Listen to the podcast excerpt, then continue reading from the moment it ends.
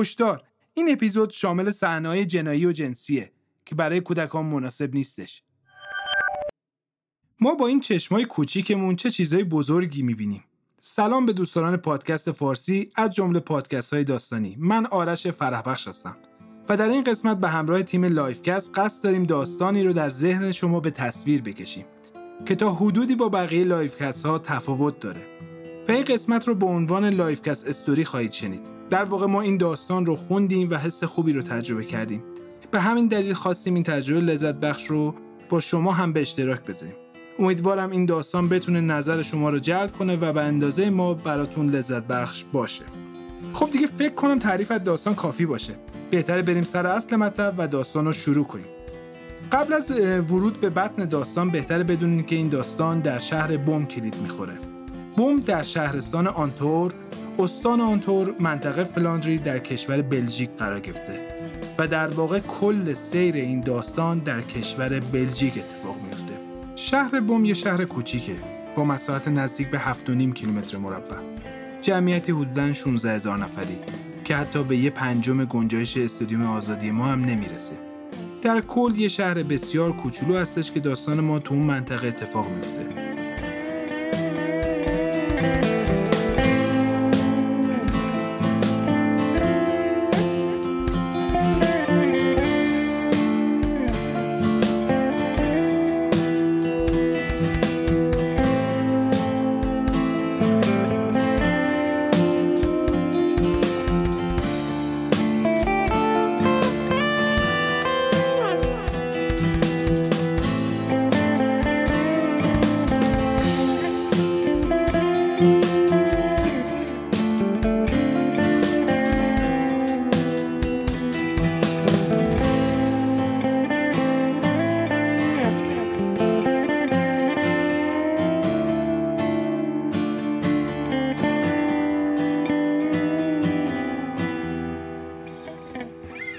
صبح ساعت 6 و نیمه آلارم تلفن بازرس جنایی آرتور پیترز به صدا در میاد. آرتور پیترز یه مرد 35 ساله است که به تازگی به درجه بازرس جنایی منطقه رسیده. آرتور مثل تمام مردهای جوان همسن و سال خودش معمولا شبا رو به عشق و حال با دوستاش، دخترای جوون و اینجور چیزا میگذرونه. مخصوصا آخر هفتهاش رو خیلی خیلی ویژه تر برگزار می‌کنه. به همین خاطر صبحهای دوشنبه مثل امروز یه ذره حالش خرابه. وقتی از خواب پا میشه یکم هنگووره. در غیر این صورت معمولا عادت داره صبحها یه روزنامه بخونه یا مثلا اخبار اون روز رو ببینه. ولی امروز صبح با یه حال خراب از خواب پا شده. فقط ترجیح میده یه دوشی بگیره و صورتش رو اصلاح کنه و سریعتر به سمت محل کارش را بیفته. آرتور داستان ما عادت داره پیاده به سمت محل کارش بره. سر راهش به کافه به نام دکاتس میره. دکاتس به انگلیسی میشه دکاتس به فارسی هم که میشه گربه. به اون کافه سر می‌زنه. اونجا کافه ای که آرتور عادت داره صبحها قهوهش از اونجا بگیره. امروز هم طبق معمول وارد کافه میشه. باریستا یه دختر جوون خیلی خوشگله خوش برخورده به اسم مایلا. مایلا با آرتور سلام علیکی می‌کنه سفارش آرتور رو می‌گیره. آرتور هم برای اون روز صبح آمریکانو double shot با آب جوش کم سفارش میده. به نظر منم این قهوه برای صبحهای سخت hangover ی recipe خیلی عالیه. که البته امیدوارم شما از این روزا تجربه نکنید. ولی اگه صبح نارومی داشتین به نظر من حتما امتحان کنین چون خیلی خیلی بهتون کمک می‌کنه.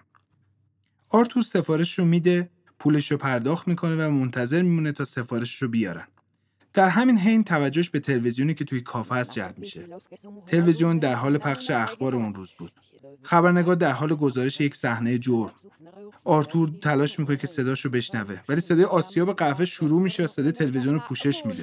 تنها چیزی که آرتور می‌بینه یه خانم گزارشگر که تو صحنه جرم ایستاده نوارای زرد دورش لباسای سفید اعضای تیم بررسی صحنه جرم خبرنگاره یه گوشه همه در حال عکس برداری هستن. به محض اینکه صدای آسیاب قهوه قطع میشه از مایلا می‌خواد که صدای تلویزیون رو یه ذره زیادتر کنه. چند قدمی هم به سمت تلویزیون برمیداره تا صداشو بهتر بشنوه. گزارشگر با اون صدای ناراحت غمی تو چهرهش در مورد جرم صحبت می‌کنه. آرتور حرفاش از اونجایی میشنوه که میگه شهر کوچیک بوم کشور بلژیک دچار شوک بزرگی شده. اتفاق وحشتناکی اینجا رخ داده. در دشت های اطراف بوم جنازه خانمی پیدا شده. جنازه به صورتی بود که دستهاش از پشت بسته بودن و گلوش رو بریدن. خارج از روند داستان بعد یادمون باشه که این اتفاق داره کجا میفته. توی بلژیک توی اروپا. واقعا وقتی میگه شوک بزرگی اتفاق کوچیکی نیست و بیرا نمیگه. چون قتل به این نوع واقعا برای اروپا یه شوک بزرگه. آرتور پیترز وقتی خبر رو میشنوه سراسیمه قهوهش از مایلا می‌گیره بودو بودو از مغازه می‌زنه بیرون شروع می‌کنه با سرعت به سمت اداره دویدن. تو مسیر موبایلش زنگ می‌خوره گوشی رو جواب میده و میگه خبر رو شنیدم. 20 دقیقه. فکر کنم تا 20 دقیقه دیگه اونجا باشم. سعی می‌کنم خودم زود برسونم. یه رو بعد تماس. آرتور توی ماشین اودی سفید پلیس به همراه یه افسر با سرعت تو جاده در حال حرکتن. به صحنه جرم دارن نزدیک میشن. آرتور همچنان حال خیلی بدی داره. هرچی میگذره بدتر هم میشه. به طوری که بعدها آرتور خاطراتش هم از اون روز صبح می‌نویسه که انقدر حالم بد بود. حالت تهوع داشتم که احساس می‌کنم هر لحظه ممکنه تو ماشین بالا بیارم. به همین خاطر آرتور شیشه ماشین رو پایین میده. سرش رو یه ذره از ماشین میاره بیرون یه ذره باد بهش بخوره تا یه ذره حالش بهتر بشه. ولی معلوم نیست این حال خرابی که خودش در خاطراتش داره بهش اشاره می‌کنه از اون هنگووری صبح یا استرس برخورد با یه قتل فجی. درست آرتور بازرس جناییه ولی باید در نظر داشته باشیم که همچین قتل فجی تو خود بلژیک هم یه ذره عجیب غریبه. چه برسه به یه بازرس جنایی تو شهر کوچیکی مثل بوم که تازه هم به این پست رسیده. ماشینی که آرتور توش نشسته توی سراشیبی جاده خیلی زیبای روستایی با دشتهای خوشگل در حال حرکته.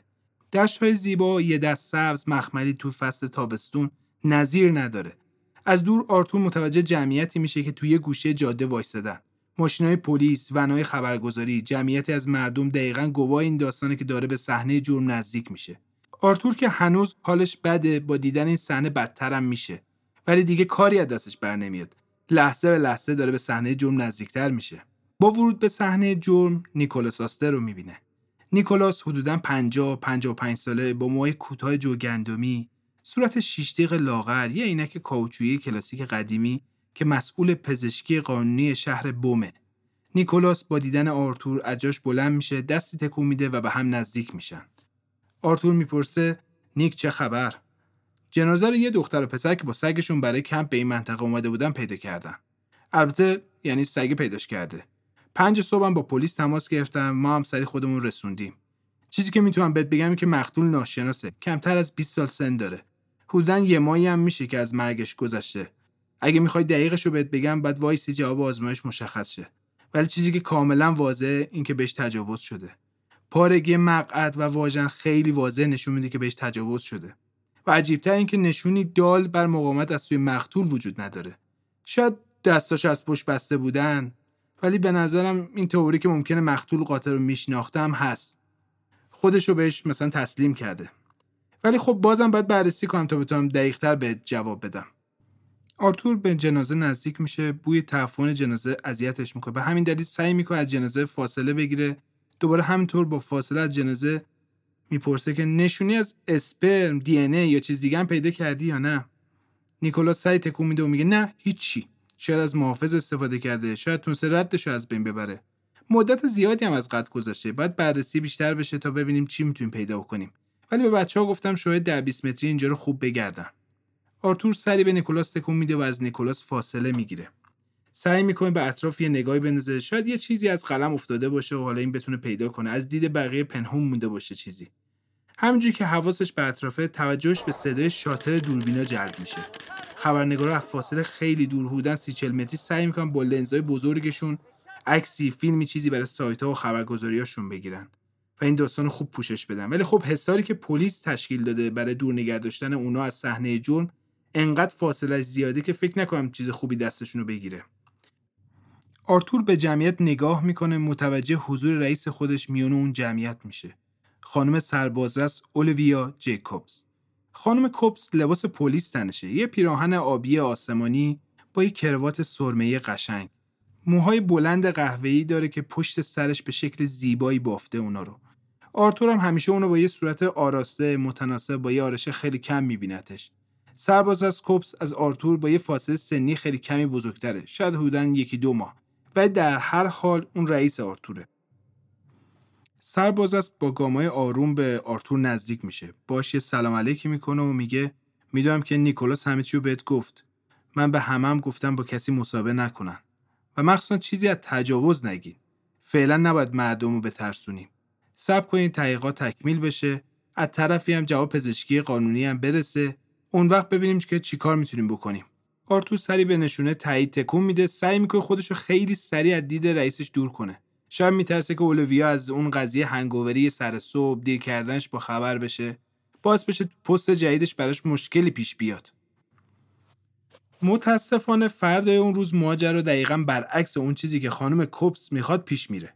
صبح روز بعد شهر پر میشه از جزئیات پرونده.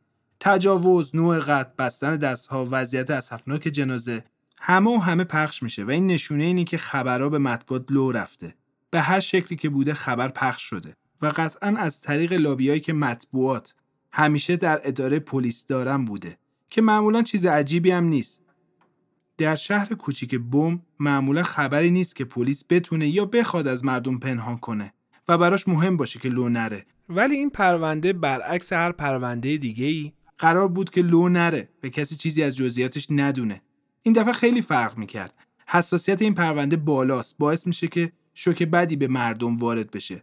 از صبح که اخبار قتل پخش شده همه کانالا کارشناس آوردن دارن در مورد ماجرا صحبت می‌کنن که چه اتفاقی افتاده و اصلا چرا باید همچی اتفاقی بیفته. بعضیا میگن دختر دوازده یا 13 سالش بوده. متاسفانه لابلای این اتفاقات بازار شایعات هم که حسابی گرم میشه. آرتور آرامش زندگیش رو کلا از دست داده. اصلا حس خوبی نداره. اون شبم خونه نمیره تو دفترش میشینه و سعی می‌کنه مدارکی که به دست اومده رو دوباره بازبینی کنه. مدارکی که یه عالم کمبود داره.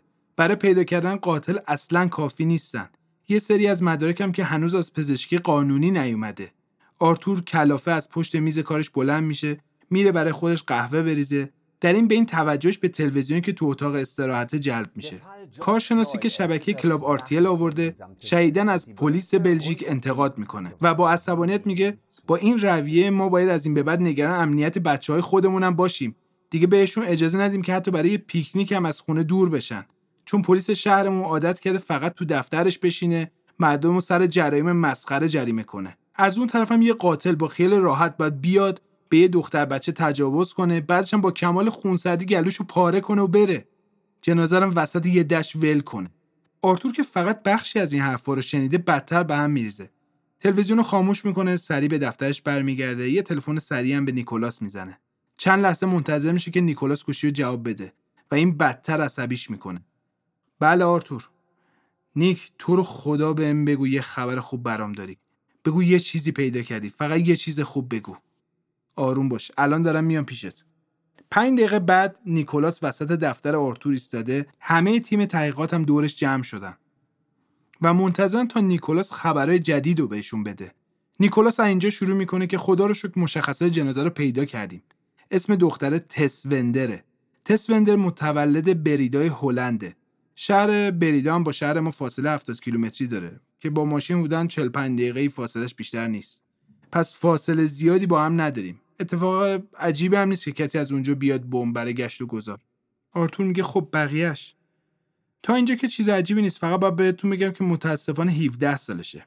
اینجا نیکولاس میگه متاسفانه چون وقتی 17 سالش باشه مقتول یعنی تجاوز زیر سن قانونی بعدش هم به قتل منجر شده باشه خیلی نزدیک میشه به اون شایعاتی که الان رسانه ها دارن بهش دامن می‌زنن.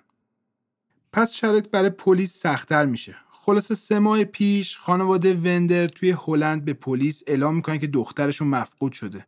میگن که تست از خونه بیرون رفته و بر نگشته. آرتور خیلی سریع وسط حرف نیکولاس میپره و میگه پس این خودش خیلی مشکوکه. اعلام مفقودی کردن همون موقع دی ایش هم ثبت کردن. چون معمولا باید حداقل یه سالی بگذره تا دی ان ایشو بگیرن و ثبت بکنن دیگه. برای چی؟ ظرف سه ماه این کار انجام دادن. نیکولاس میگه نه ثبت کن. در واقع خود دختره دی رو توی اداره پلیس ثبت کرده. قبل از اینکه تست از خونه بزنه بیرون می‌فهمه که فرزند خونده خانواده وندر بوده. و چون دنبال خانواده واقعی خودش میگشته دی ان رو توی اداره پلیس ثبت می‌کنه که پلیس خانوادهش رو پیدا کنن. الان هم ما با همون دی ای خودش رو پیدا کردیم. دیگه که از قسمت تجاوز می‌تونم بهتون بگم اینی که تجاوز با یه جسم خارجی بزرگ انجام شده. یعنی از لحاظ ابعاد چیزی نبوده که بشه گفت آلت تناسلی بوده. تجاوز به اون شکل مرسوم اتفاق نیفتاده. طی کالبدشکافی فهمیدیم که پارگی های قسمت مقعد خیلی زیاد و حتی در روده بزرگ هم ادامه داشته. یه جسمی این پارگی رو ایجاد کرده که ما اطراف جسد پیداش نکردیم. هیچ نشونه ای هم از دی ای قاتل نیست. نه زیر ناخون دختره نه در قسمت مقعد نه هیچ جای دیگه. در واقع ما از قاتل هیچ چی نداریم. بچه هم صحنه جرم رو حسابی گشتن. چیز خاصی هم پیدا نکردن که مرتبط با این داستان باشه و بتونه بهمون کمک کنه. ولی باز هم داریم تحقیقات رو ادامه میدیم. شاید بتونیم چیز جدیدی پیدا کنیم.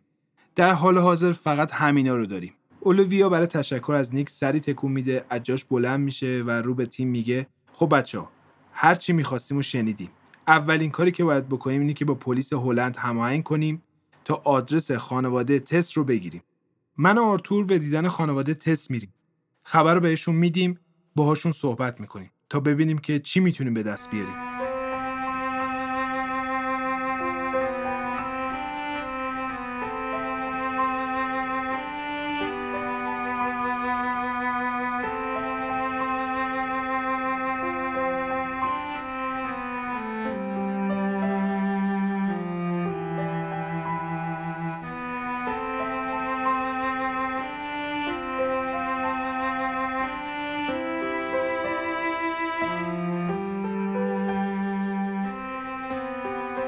چند ساعت بعد حدود ساعت دوازده ظهر اولویا و آرتور در شهر بریدا بودن. از ماشین پیاده شدن، آرتور به دقت اطرافش رو بررسی کرد. یه شهر کوچیک، تر و تمیز، کلاسیک با خونه های دو سه طبقه قدیمی. نمای سنگی که بیشتر طبقه های پایین خونه ها فروشگاه، کافه، کتاب فروشی یا بار داشتن. طبقه همکف خونه که خانواده وندر توش زندگی می‌کردن هم یک کتاب فروشی نقلی داشت. که خونهشون بالای اون کتاب فروشی بود. خونه کوچولو با پنجرهای خیلی بزرگ. سقف شیروانی و پنجره‌ای که روی شیروانی قرار داشت رو به بالا باز می‌شد. این نشون میده که یه اتاق خواب زیر شیروانی هم دارن. بعد از یه بررسی چشمی آرتور به در نزدیک میشه. یکم پریشون بود. چون واقعا نمی‌دونست چطور به خانواده اون دختر توضیح بده که دخترشون چجور به قتل رسیده. با کمی استراب زنگ در و زد. صدای زن جوون اومد. کیه؟ آرتور جواب داد بازرس پیترز هستم از بلژیک اومدم.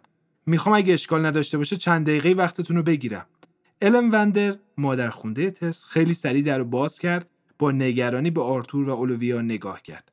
بفرمایید داخل. آرتور و اولیویا از پله تنگ خونه بالا رفتن. وقتی روبروی در ورودی پذیرایی رسیدند متوجه حضور سم وندر پدرخونده تس هم میشن. سم و الین با یه نگاه خیلی غمگین و نگران به اولویا و آرتور خیره میشن به طوری که آرتور از این نگاه معذب میشه. اولویا خودش رو جمع جور می‌کنه با یه لحن خوب و آروم با خانواده وندر خوشوبش می‌کنه. حتما می‌دونین که ما چرا اینجاییم. اومدیم از تست بهتون خبر بدیم. سم و بیتاقت میشن منتظر که اولویا حرف بزنه ولی از روی ادب اونا رو به داخل منزل دعوت می‌کنن. اولویا و آرتور وارد منزل میشن. آرتور به دقت اطراف رو نگاه می‌کنه. داخل خونه به قشنگی بیرونش نیست. پرده های زرشکی و چرک پذیرایی به شدت دلگیر کرده. رو مبلی ها از یه پارچه خیلی ارزون تهیه شدن و در کل ظاهر خونه نشون میده که این خانواده وضع مالی خوبی ندارن. یه صلیب بزرگ روی دیوار بالای کاناپه توجهش رو خیلی جلب می‌کنه. روی مبل روبروی خانواده وندر میشینن. خانم وندر خیلی سریع و با استرس سر بحث رو باز می‌کنه. خبری درباره تست دارین؟ چیزی شده؟ خیلی نگرانشم. الان سه ماهی میشه که هیچ خبری ازش نداریم. اولویا خیلی سریع و مستقیم ابراز تاسف می‌کنه و میگه من سربازرس اولویا جیکوبس هستم. ایشون هم بازرس پیترز بازرس جنایی شهر بوم. و مسئول اصلی پرونده دخترتون هستن. و به آرتور اشاره می‌کنه و ادامه میده من واقعا از صمیم قلبم بهتون تسلیت میگم. ما دیروز جنازه تست رو نزدیک دشتهای شهر بم پیدا کردیم. جنازه نشون میده که بیش از 35 الی 40 روزه که تست به قد رسیده. آرتور از رفتار اولویا و گفتن یک باره خبر مرگ تعجب می‌کنه. اما به روی خودش نمیاره. با خودش فکر می‌کنه که شاید این کار یه شگرد برای این که بتونه ریاکشن خانواده مقتول رو ببینه. چون بعضا در چنین مواردی احتمال قتلهای خانوادگی هم مطرحه. در هر حال بعد از شنیدن این خبر خانواده وندر به شدت تحت تاثیر قرار می گیرن. مادر تز خیلی شدید شروع به گریه می‌کنه و سم هم اشکاش سرازیر میشه. همدیگر رو در آغوش می‌گیرن و شروع می‌کنن به گریه کردن. صحنه بسیار ناراحت کننده بود. به طوری که آرتور هم متأثر میشه. به همین خاطر از جاش بلند میشه به سمت قفسه که پر از عکسای خانوادگی است میره. تا اونها رو ببینه یکی هم از اون حال هوای اونجا دور بشه. عکس تست توجه آرتور رو جلب می‌کنه. عکس مربوط به مسافرتی بود که به صورت خانوادگی رفته بودن. تست در عکس خیلی خوشحال بود.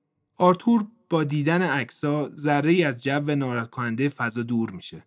بعد از چند دقیقه به سمت پدر تست میره و میگه اگه اشکالی نداره نگاهی به اتاق تست بندازیم. سم از جاش بلند میشه خیلی معدبانه با حال ناراحت و گریان خودشو جمع جور می‌کنه و آرتور رو به سمت اتاق زیر شیروانی راهنمایی می‌کنه. آرتور وارد اتاق میشه از پنجره کوچیک شیروانی نور ملایمی به داخل اتاق میتابه. یه اتاق کاملا سفید و تمیز با پارکت های چوبی از جنس بلوط. یه تخت نسبتا بزرگ با یه روتختی سفید زیبا با گلهای صورتی کمرنگ. یه مبل تک نفره صورتی روبروی تخت و یک کمد با کلی عکس به نخ بسته شده از تس و دوستاش بالای تخت و چند تابلو نقاشی روی زمین که معلوم تس خودشونا رو کشیده. اتاق دقیقا شرایطی رو داشت که آرتور انتظار داشت. فقط کمی تمیزتر از ظاهر پذیرایی. آرتور گشتی در اتاق تست می‌زنه تا شاید بتونه چیز خاصی پیدا کنه. زیر تخت روی تخت زیر بالشا رو نگاه می‌کنه. نگاهی به داخل کمد میندازه. چشمش دنبال چیز خاصیه ولی چیز غیرعادی نمی‌بینه. داخل کشوی زیر میز کامپیوتر دفترچه خاطرات تست رو پیدا می‌کنه. به نظرش میاد که این دفترچه خاطرات ممکنه چیز مهمی داشته باشه. اگه ممکنه من دفترچه خاطرات تست رو برای بررسی با خودم ببرم. سم با چشمان پر اشک جواب میده بله حتما. اگه برای تحقیقات چیز دیگه هم نیاز دارید بردارید. آرتور میگه خیلی ممنون. آرتور نگاه دیگه به گوشه کنار اتاق میندازه و وقتی دیگه چیز خاصی پیدا نمی‌کنه با دلسوزی به پدر تست میگه اگه جنازه رو بخواین بعد از بررسی های لازم پزشکی قانونی می‌تونین جنازه رو تحویل بگیریم و برای مراسم به هلند بیارینش. سم سرش رو به نشونه تایید تکون میده و از آرتور تشکر می‌کنه. آرتور از پله پایین میاد و وارد پذیرایی میشه. به سمت اولویا میره. اولویا در حال صحبت کردن با الین وندره. آرتور با سر اولویا اشاره می‌کنه و اولویا هم متوجه میشه که کارشون دیگه اونجا تمومه. اولویا بلند میشه و به شونه مادر تست می‌زنه. ما رو در غم خودتون شریک بدونین و نگران هیچی نباشین. هر خبری بشه سری بهتون اطلاع میدم. دو بازرس از خانواده وندر خداحافظی می‌کنن و از پلا پایین میان و وارد خیابون اصلی میشن. قبل از اینکه سوار ماشین بشن، اولویا رو به آرتور می‌کنه و میگه تو چیزی پیدا کردی آرتور؟ چیز خاصی که به دردون بخوره نه. اتاق خیلی ترتمیز بود. یا تست خیلی تمیز بوده و مرتب یا بعد از رفتنش خانوادش اتاقش رو تمیز کردن. تنها چیزی که پیدا کردم یه دفترچه خاطرات بود. که اونم برداشتم با خودم آوردم. چیز خاص دیگه هم پیدا نکردم. تو چیزی پیدا کردی؟ تنها چیزی که برام جالب بود و ممکنه به دردمون بخوره این بود که مادرش گفت پسری که توی کافه روبرو کار می‌کنه دوست پسر تست بوده و با همدیگه می‌رفتن مدرسه میومدن تو این سال از بچگی با هم بزرگ شدن. دوستای صمیمی بودن و شناخت نسبتا خوبی از تست داره. به نظرم بد نیست قبل از اینکه برگردیم یه سری هم به این پسره بزنیم. ببینیم چیزی به دست میاریم یا نه. آرتور حرفش رو تایید می‌کنه و با هم به سمت کافه اون سمت خیابون میرن. وارد کافه میشن و سراغ پسری رو می‌گیرن که با تست دوست بوده. تو اونجا ادی رو می‌بینن. بعد از صحبت کردن با ادی و چند تا از همسایه اطراف خونه وندر هیچی به دست نمیارن و دست خالی به سمت بلژیک حرکت می‌کنن. آرتور و اولویا به شدت ناراحت بودن چون حس می‌کردن وقتشون تلف شده و هیچ چیز به درد بخوری برای روند تحقیقات پیدا نکردن. انتظار داشتن اطلاعات خوبی به دست بیارن ولی متاسفانه نشد که بشه. اولویا میگه من نفهمیدم آخه مگه میشه هیچی نشده باشه ولی یهو یه جنازه پیدا شه آرتور میگه قطعا نه اینا یه چیزی رو دارن از ما قایم می‌کنن تو مطمئنی مادر تست گفت تست با ادی تو رابطه بودن؟ آره مطمئنم خودش بحثشو پیش کشید. این پسره را معرفی کرد. آخه پسر جواب درست حسابی نداد. از این پسرایی هم بود که با پلیس مشکل داشت. کلا اصلا با سوال جواب حال نمی‌کرد یه جوری پیچوند بعد انکار کرد که بعد از 16 سالگی هم که اصلا با تست رابطه نداشته میگو اصلا همدیگه رو نمی‌دیدیم بعد از 16 سالگی هم یه رابطه خیلی معمولی بینشون بوده حتی چند بار به زبان آورد که هیچ وقت دوست پسر دوست دختر نبودیم. رابطهشون مثل دوتا دوست بوده و هیچ حس خاصی هم بینشون نبوده. بعد از 16 سالگی هم که اصلا دیگه اصلا رابطه ای نبوده. اون با دوستای خودش میچرخیده اینم با دوستای خودش. اولوی میگه حتی همسایه ها هم ازشون چیزی ندیدن و راضی بودن. از خود تس هم تعریف می‌کردن که دختر آرومی بوده. تنها درگیری هم همون درگیری روزی بوده که تس از خونه می‌زنه بیرون. همسایه روبروی هم شاهد بوده که از خونه میاد بیرون و میره. تنها چیزی که دیدن همون بوده. اولویا و آرتور سکوت می‌کنن و در تاریک شب دست خالی و ناامید به بم برمیگردن.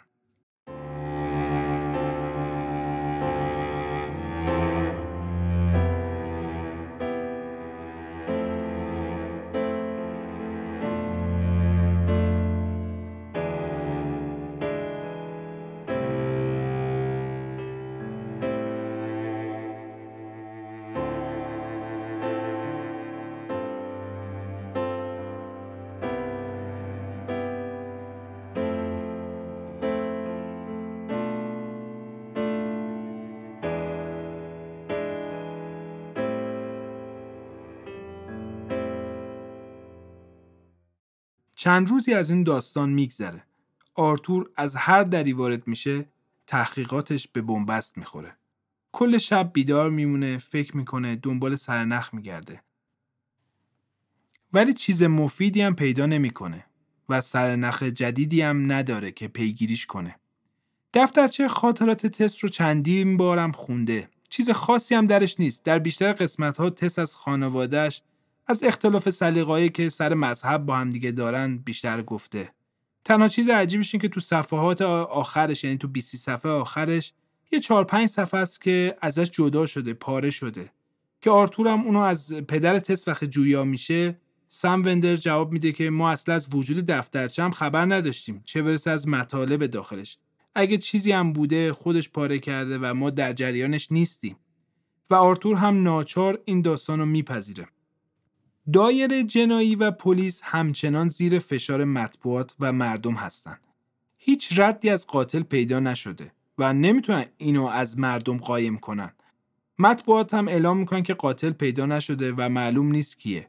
بعضی از روزنامه هم میگن که اختلاف دوست دختر دوست پسری بوده و یا یکی که دوستش داشته به خاطر رقیب عشقیش اونو به قتل رسونده. ولی چیزی که کاملا مشخصه اینه که بعد ناراحتی سرباز از درز اطلاعاتی دیگه اطلاعاتی از اداره پلیس بیرون نیومده. حتی مطبوعات اعلام می‌کنن که هویت مقتول هنوز برای پلیس هم مشخص نیست در صورتی که تست شناسایی شده و حتی خانوادش قرار بیان و جنازه رو تحویل بگیرن و برای مراسم با خودشون ببرن. ولی شرایط طوری که پلیس گزارشی به تلویزیون نداده و سعی می‌کنه تا روشن نشدن مسئله از این بیشتر به رسانه ها و مردم اطلاعات نده. صبح روز بعد آرتور از خواب بیدار میشه طبق معمول میره قهوهش رو از مایلا بگیره و سعی می‌کنه توی پیاده رویش به سمت اداره یه ذره فکر کنه تا به یه راه جدیدی چیزی برسه.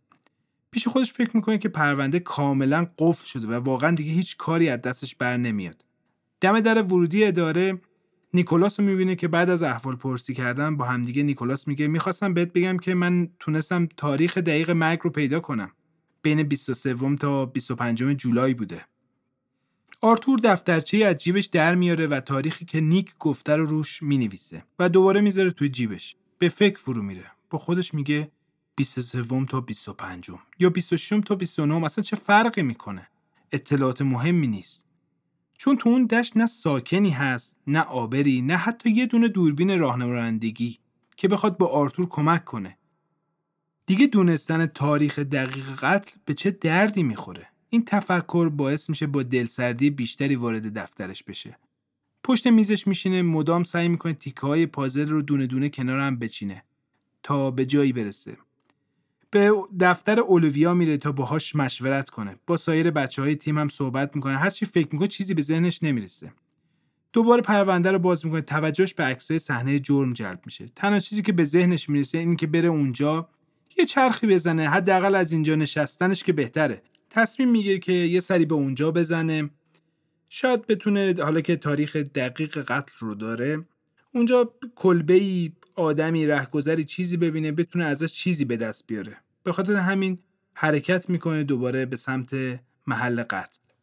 وقتی به محل می‌رسه متوجه میشه که از یه مسیر طولانی تا اونجا هیچ خونه ای هیچ رفت و آمدی نیست. مکان خیلی خلوتیه. حتی تا چند کیلومتری بعد هم رانندگی می‌کنه. ولی هیچ چیز خاصی توجهش رو جلب نمی‌کنه. به محل جنازه برمیگرده. توی دشت پیاده میشه و میره سر صحنه جرم. نوارهای زرد دایره جنایی رو می‌بینه که هنوز باقی موندن. کلی گل خشک شده و شمی که اونجا بود توجهش رو جلب می‌کنه. می‌فهمه که مردم بوم به نشونه احترام برای دختری که اونجا به قتل رسیده اومدن اونجا و براش گل گذاشتن و شم روشن کردن. یکم لابلای اونا قدم می‌زنه و میچرخه و در کل چیز خاصی به دست نمیاره. به سمت شهر برمیگرده. برای خوردن نهار کمی دیر شده. آرتور که خیلی خسته شده به دفترش برمیگرده که ماشین اونجا بذاره. در راه برگشت به سمت خونش تصمیم می‌گیره که سر راه یه قهوه دیگه هم از مایلا بگیره و با یه پای سیب بخوره. مایلا که حدودا ساعت چهار تا پنج سرش خیلی خلوته کنار آرتور میشینه و با آرتور صحبت می‌کنه. مایلا با کنجکاوی از آرتور درباره پرونده می‌پرسه. آرتور هم میگه فعلا که چیز به درد بخوری پیدا نکردیم. اتفاقا الانم از صحنه جرم برمیگردم. مردم دور نوارهای زرد کلی گل و شم گذاشته بودن. مایلا میگه خب به نظرت این داستان تا کی ادامه پیدا می‌کنه؟ کی تموم میشه؟ و اون تیکه که از دشت رو که بستن رو کی باز می‌کنن؟ ممکنه تا مشخص شدن قاتل اون تیکه بسته بمونه آرتور میگه فعلا که بسته میمونه تا جواب پیدا بشه مگه اینکه داستان خیلی طولانی بشه. البته دشتای اون طرف رفت و آمد خاصی هم نداره. مایلا می‌پرسه به نظر تا جولای سال دیگه اون تیکه باز میشه یا نه؟ آرتور یه لحظه شوکه میشه. دفترچش رو از جیبش در میاره تا دوباره تاریخ دقیق قتل رو ببینه. می‌بینه که تاریخ قتل رو نوشته 23 تا 25 جولای. مایلا هم داره الان از جولای حرف می‌زنه. سراسیمه به مایلا میگه خب تا جولای باز بشه یا نشه چه فرقی می‌کنه؟ وسط اون دشت بی رفت آمد کی باز شدنش چرا مهمه؟ اصلا چه اهمیتی داره تا جولای باز بشه یا نه؟ مایلا میگه خب برای فستیوال میگم. فکر می‌کنی با این وضعیت سال دیگه فستیوال برگزار میشه؟ و اینجاست که چراغی در ذهن آرتور روشن میشه. غرق فکر میشه. فستیوال.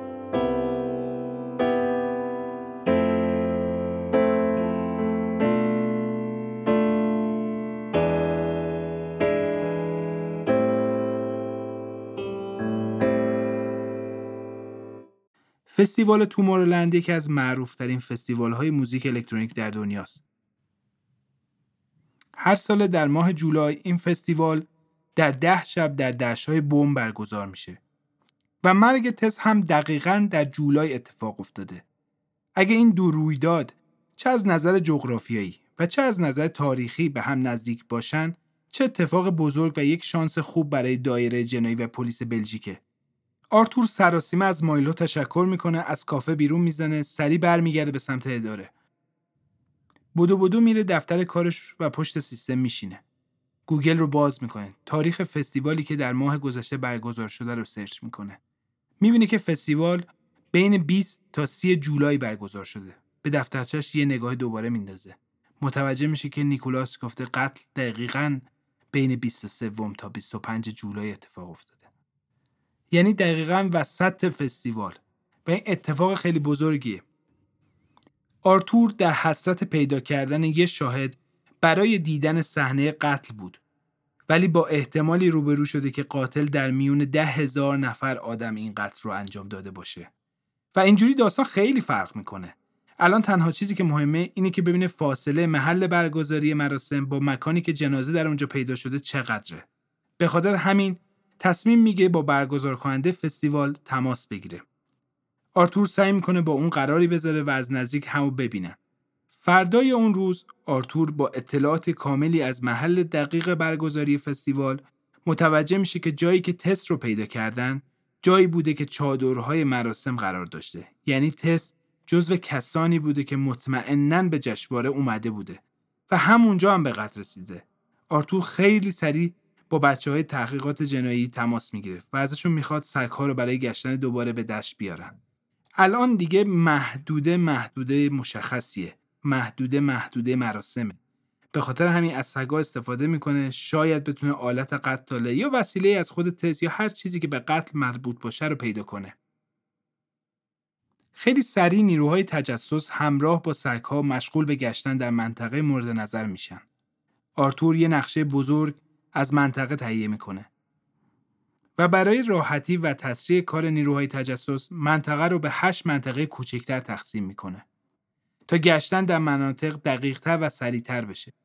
یه شوراحالی و امید عجیبی به نیروها برگشته و حس خوبی بینشون جریان پیدا کرده. حسی که انگار داره یه اتفاق جدید میفته. شاید این دفعه یه سرنخی به دستشون برسه. فردای اون روز یعنی دقیقا 24 ساعت بعد از آغاز تجسس ساعت 12 ظهر مسئولان یکی از مناطق آرتور رو توی بیسیم صدا می‌کنن. آرتور به همراه اولویا خودش رو سریع به منطقه سه میرسونن. فاصله منطقه سه با جایی که جسد تست پیدا شده حداقل 800 متره و این فاصله خیلی زیاده به طوری که آرتور و اولویا وقتی به اونجا می‌رسن به نفس نفس افتادن. چیزی هم که سگها دارن بهش اشاره می‌کنن منطقه که بهش حساس شدن یه زمین نسبتا قدیمی دست نخورده است. یعنی خاک خیلی یک دست و صافی داره. برعکس جایی که تست پیدا شده. اینجایی که سگها دورش جمع شدن یه خاک کاملا صاف با چند تا گل و گیاه روشه که نشون میده چند وقتی به خاک دست نخورده. در این حال آرتور به بچه های تجسس دستور میده که خیلی سریع اون تیکه رو بکنن تا شاید بتونن چیزی به دست بیارن. نیروهای تجسس هم شروع می‌کنن و با دقت خاک رو برمیدارن. بعد از حدود 45 دقیقه به یه چیز بسیار عجیب برمیخورن چیزی که اصلا انتظارشو نداشتن.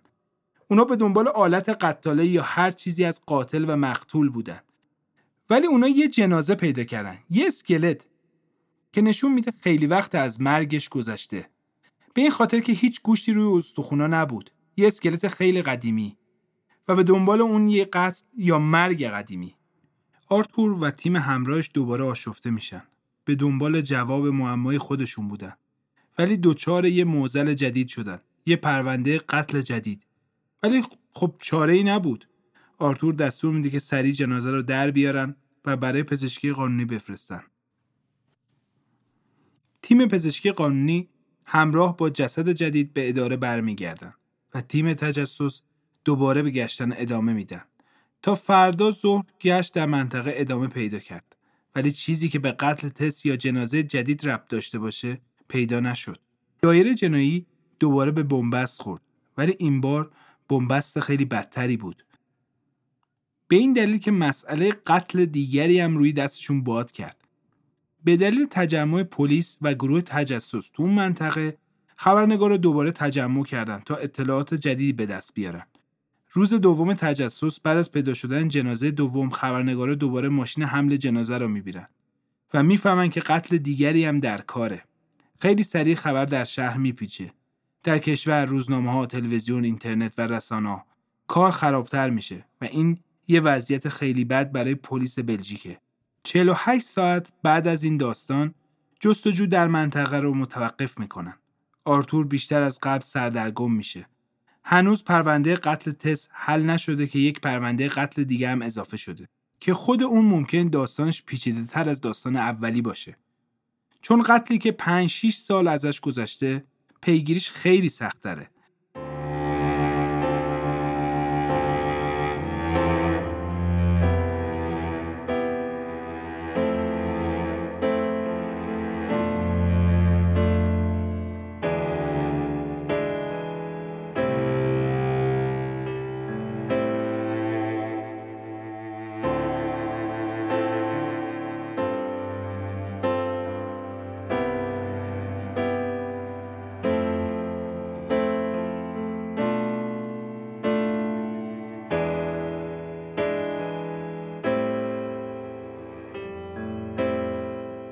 در هر حال یک جنازه جدید رو دستشونه و کاری هم نمی‌تونن بکنن. فقط منتظرن که پزشکی قانونی یعنی تیم نیکولاس خبرهای جدید بهشون بده. از طرفی چون عملا برای پرونده تست هیچی نداشتن، اولویا دوباره به سمت هلند حرکت می‌کنه که دوباره با پدر مادر تست همینطور همسایه ها و دوستاش دوباره صحبت کنه تا بتونه چیزای جدیدی کشف کنه که به روند پرونده کمک کنه و تیم رو از این باطلاق نجات بده. غروب اون روز نیکولاس با آشفتگی به سمت دفتر آرتور میره. وقتی وارد دفتر میشه، آرتور بلا فاصله می‌پرسه خب چه خبر؟ خبر جدیدی داری یا نه؟ همه حواسشون جمع میشه که ببینن نیکولاس چی میگه. نیکولاس برمیگرده رو به آرتور میگه اگه میشه تنها با هم دیگه صحبت کنیم. آرتور میگه حتما. آرتور سریع از جاش بلند میشه با هم وارد یکی از اتاقهای بازجویی میشن در رو میبندن و میگه چیزی شده؟ نیکولاس میگه من فکر می‌کنم قاتلمون یه نفره. تس و همون دختره که به تازگی پیداش کردی. به نظرم جفتش رو یه نفر کشته. این عکس رو ببین. این عکس گردن تسه. جای چاقو روی استخون گردنش رو می‌بینی. دقیقا همین خط چاقو روی استخون گردن جنازه دومم هست. با این تفاوت که قتل دوم بیش از پنج سال قبل اتفاق افتاده و یکم تشخیصش سختره. جنازه دوم هم دستاش از پشت بسته بود و همینطور سنش زیر 20 سال بود. این شباهت ها نمی‌تونن عادی باشن. حتی قتل توی نقطه اتفاق افتاده. به نظرم این علکی نیست. آرتور من مطمئنم اینا به هم ربط دارن. ما با یه قاتل سریالی طرفیم. کسی که چند سال پیش قتل رو انجام داده دوباره عینا تکرارش کرده. الانم راست راست داره بیرون میچرخه. من بهت اطمینان میدم قاتل این دو قتل یه نفره. آرتور بعد از صحبت کردن با نیکولاس به شدت به هم میریزه. تا چند دقیقه پیش فکر می‌کرد با دو تا قاتل سر کار داره. فقط بحث تجاوز و از این چیزا مطرحه. ولی پرونده هر لحظه داره پیچیده تر میشه. اگه واقعا طرف یک قاتل سریالی باشه. یک سختی دیگه به پرونده اضافه میشه. چون قاتلای سریالی معمولا سوژه های خودشون رو رندوم پیدا می‌کنن. به همین دلیل پیدا کردنشون خیلی سختره از طرفی پیدا کردن ارتباط بین دو تا قتل هم مشکله. اگه به پرونده های قاتل های سریالی توی دنیا نگاه کنیم می‌بینیم که این قاتل ها خیلی سختتر و دیرتر پیدا میشن. چون پلیس معمولا روابط و connection ها رو دنبال می‌کنه تا به قاتل برسه. و چون این نوع قاتل ها سوژه هاشون رو به صورت random انتخاب می‌کنن و ممکنه هر جا و هر لحظه قتلی رو انجام بدن سوژه ها با هم هیچ ارتباطی ندارن و روند پیدا کردن قاتلشون خیلی سختتر میشه. به خاطر همین اکثر پرونده ها با قاتل سریالی هیچ وقت به نتیجه نمی‌رسن. آرتور اون شب با اولویا تماس می‌گیره. اولویا هم تازه از هلند به خونش برگشته. آرتور خودش رو سریع به خونه اولویا میرسونه و حرفهای نیک رو برای اولویا تعریف می‌کنه. بعد از حدود 3 4 ساعت فکر کردن و صحبت کردن، اولویا پیشنهاد خوبی به آرتور میده. اگه کسی که این قتل ها رو انجام داده 5 یا 6 سال پیش یکی رو به قتل رسونده و الانم این قتل رو انجام داده و دقیقا این دوتا شبیه همدیگه است پس نمیشه تو این سالها قتل دیگه رو انجام نداده باشه احتمال خیلی زیاد که بین این دوتا قتل قتل های دیگه هم انجام داده و اصلا به خاطر همینه که دقیقا داره روی سری جزئیات پیش میره. یعنی همیشه دستها رو میبنده گردن رو از همون نقطه می‌بره و حتی چاقوش عوض نشده. به همین دلیل به نظر من باز هم می‌تونیم قتل های مشابه این پیدا کنیم. پیشنهاد خوب اولویا باعث میشه برای فردای اون روز برنامه خیلی خوبی داشته باشن.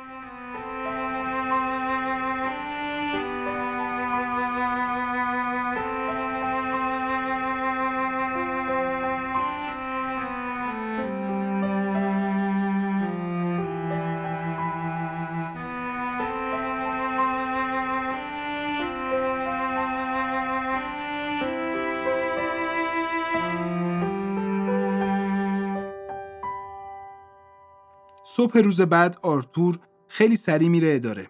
پیغامی جهت استعلام قتلهای مشابه به پلیس مرکزی بلژیک میفرسته و توضیحی میده که قتلها باید چه مشخصاتی داشته باشن. معنس باشن، سنشون زیر 20 سال باشه، بریدن گردن باشه، بستن دستها باشه، تجاوز باشه. بعد از چند ساعت نزدیکای ظهر از پلیس مرکزی بلژیک خبر میاد که در سالهای اخیر هیچ اتفاق مشابهی نیفتاده دقیقش رو بخوایم بهتون بگم اینکه چهل سال پیش همچین اتفاقی افتاده. ولی مربوط به این داستان نمیشه یعنی الگوش به این قاتل سریالی نمی‌خوره. چون مقتول یه مردی بوده که فقط سرشو بریده بودن. پس در کل هیچی. تحقیقات دوباره به بنبست می‌خوره. جالبش اینه که هر وقت فکر می‌کنن که یک گام مثبت به سمت حل پرونده برداشتن به بنبست می‌خورن.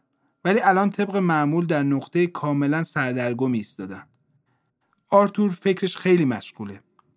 در قتل اولی خیلی سریع با دی ای تونستن تست رو پیدا کنن. ولی هویت دختر دوم مجهوله. از طرفی به این فکر می‌کنه که چطور میشه؟ بعد از 6 سال کسی دنبال دختر دوم نیست که به کمک اون بتونه هویتش رو پیدا کنه. و چرا دی ای براش ثبت نشده؟ به خاطر همین به نیکولاس زنگ می‌زنه تا ببینه نظر نیکولاس درباره این داستان چیه. به نظر چرا با اینکه حدودا 6 سالی از قتلش گذشته هیچ دی ای ازش ثبت نشده؟ نیکولاس هم به فکر فرو میره و میگه واقعا خیلی عجیبه. وقتی یه نفر ناپدید میشه و پیدا نمیشه معمولا یک تا چهار ماه پلیس توی مفقودی ها دنبالش میگرده. بعدم که طرف پیدا نشه معمولا خانواده طرف میرن برای ثبت دی ای. مخصوصا از سال 2010 به بعد. دیگه این کار یه جوری اجباری شده. چون میگن که اگه مثلا طرف فوت شده باشه حداقل از روی دی ای پیداش کنن. ولی خب توی آرشیو هیچ خبری از این دختر نیست. نیکولاس خیلی یهویی به ذهنش می‌رسه که ممکنه این دختر اصلا جزو شهروندان اتحادیه اروپا نباشه. چون پلیس بلژیک با پلیس اتحادیه اروپا در تماس و با هم آرشیو یک شکل و یک پارچه دارن و با هم منظم کار می‌کنن. نظر نیکولاس اینه که این دختر یا اروپایی نیست یا جزو اتحادیه اروپا نیست یا یه توریستی که از یه کشور خارجی و یه قاره دیگه مثل آسیا، آمریکا یا استرالیا اومده و خب موضوع نبود دی ای این حس رو تقویت می‌کنه که طرف حداقل اروپایی نیست. آرتور با شنیدن این جنبندی حس می‌کنه حرفای نیکولاس درسته. اونم احساس می‌کنه که طرف ممکنه توریستی بوده که از یه کشور دیگه اومده و حالا به خاطر در دسترس نبودن بانک دی ای اون کشور نتونستن جنازه دوم رو شناسایی کنن و هویتش رو بفهمن. پس طبق حرفای نیک فرض رو بر این می‌ذارن که جنازه دوم متعلق به یک توریسته که به بلژیک اومده. یهو چراغی توی ذهن آرتور روشن میشه و با خودش میگه یه توریست برای چی باید بیاد بوم؟ فقط یه دلیل مهم می‌تونه یه دختر زیر 20 سال رو به بوم بلژیک بکشونه. فستیوال موسیقی. یعنی احتمال داره این دختر سال 2012 13 برای جشنواره تومورلند به بوم اومده باشه و دقیقا مثل تس اونجا کشته شده باشه. این فکر به یه فرضیه تبدیل میشه که آرتور قلبا قبولش داره. این دختر یه توریست بوده که مثل تس برای جشنواره به اینجا اومده فقط با این فرق که از یه کشور دورتر اومده و دایره جنایی تا الان به بانک ژن اون کشور دسترسی نداشته. که دی رو پیدا کنه. درست فاصله زمانی زیادی بین این دوتا قتل وجود داره. ولی از اونجایی که جنازه دوم هم دقیقا توی دشت هایی که تومورلند برگزار میشه پیدا شده پس اونم حتما توی تومورلند کشته شده. تا اینجاش ایده خیلی جالبیه. ولی مشکلی که وجود داره که این ایده رو سختش می‌کنه مشکل اینه که وقتی دو تا مقتول از کسانی بودن که به خاطر جشنواره به اونجا اومدن پس احتمال زیاد قاتل هم خودش یکی از مهمانان جشنواره است. حتما ممکنه هر سال به این جشنواره بیاد ولی فقط دو بار قتل انجام داده؟ عجیبه. این افکار و چراغهایی که در ذهنش روشن میشه یه جوری آرتور رو خوشحال می‌کنه چون حس می‌کنه پرونده داره از ابهام در میاد. شبش از شدت فکر و خیال خوابش نمی‌بره. نصف شب با همه این فکر و خیالا کلافه میره توی تخت خواب که بخوابه. قبلش یه کم مشروب خورده. که بتونه راحتتر بخوابه. ولی با مشغله فکری که داره یه حس ترسناکی درش ایجاد میشه. این قاتل الان داره توی خیابونا میچرخه. هر لحظه ممکنه در یه جشنواره یا کلاب به یه دختر بیگناه دیگه تجاوز کنه بعدم بکشتش. ناگهان دوباره چیزی به ذهنش می‌رسه. خب تومورالند تنها جشنواره موسیقی اروپا نیست. ممکنه قاتل ما به بقیه جشنواره هم علاقه داشته باشه و اونجا هم سر بزنه. و بازم قتلی انجام داده باشه. حتی ممکنه تو این سالها که به اینجا نیومده به جشنواره‌های کشورهای دیگه رفته باشه. با این افکار مخشوش خوابش می‌بره. اما اونقدر فکر و خیال میاد سراغش که یه دفعه از خواب میپره. تلو تلو خوران میره سمت لپتاپش. لپتاپش رو باز می‌کنه شروع می‌کنه به search کردن. ببینه چه جشنواره‌ای در اروپا دیگه برگزار میشه. خیلی سریع چیزایی پیدا می‌کنه. 25 تا جشنواره خیلی معروف در کشورهای مختلف اروپا برگزار میشن. از Sziget توی مجارستان بوداپست. از Primavera Sound تو بارسلونا. Parklife تو انگلیس. توی سربستان Exit یه عالم Ultra ی اروپا. Afro Nation پرتغال. All Points انگلیس. Bilbao BBK Live اسپانیا. Mad Cool مادرید. یه عالم اسم. یه عالم مکانهای جور با جور. تصمیم می‌گیره که به دایره جنایی تمام این کشورها پیغام بده و ببینه که اونها چی جوابشونو میدن. صبح فردا خودش رو سریع به اداره میرسونه. به دایره جنایی تمام 25 کشور که توی لیست بودن پیغام میفرسته. تماس می‌گیره ایمیل میده و ازشون درخواست می‌کنه که اگر پرونده قتلی با این مشخصات رو دارن براش بفرستن و سریع گزارش بدن. و فیلترها هم کاملا مشخصه. دخترهای جوان زیر 20 سال با تجاوز بریدن گردن و دستهای به هم بسته شده.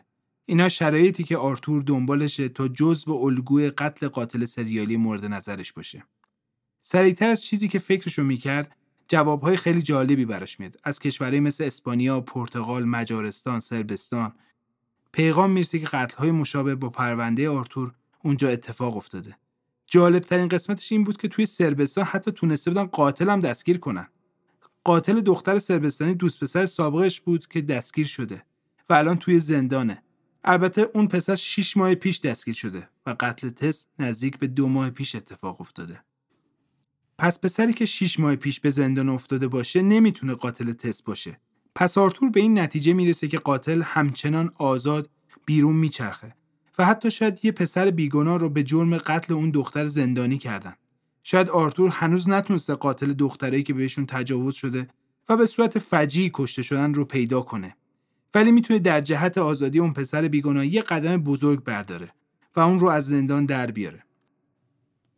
آرتور فکر می‌کنه یه سوال بی جواب دیگه مونده. جنازه بقیه قتلها که در کشورهای دیگه بوده کجا پیدا شده؟ آرتور دوباره با پلیس کشورهای دیگه ارتباط برقرار می‌کنه و ازشون می‌خواد پرونده قتلهای مشابه رو در اختیارش بذارن.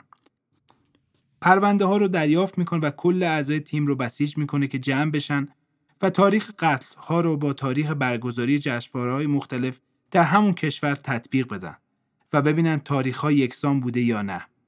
این کار تا نزدیک های ظهر طول می‌کشه.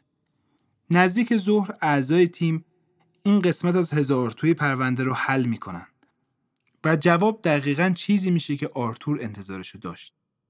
همه اونا جوابهای مشابهی میدن. جنازه ها در مکان برگزاری مراسم های مختلف پیدا شدن.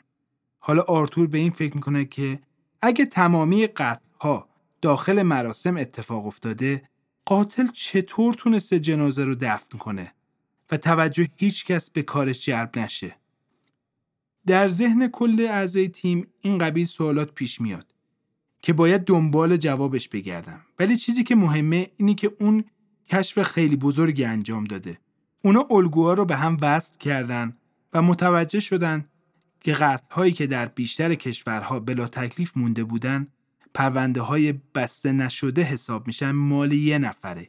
یه قاتل مشترک یه قاتل سریالی که توی اروپا داره میچرخه به دختران تجاوز می‌کنه و بعدش هم اونا رو به طرز وحشتناکی به قتل میرسونه.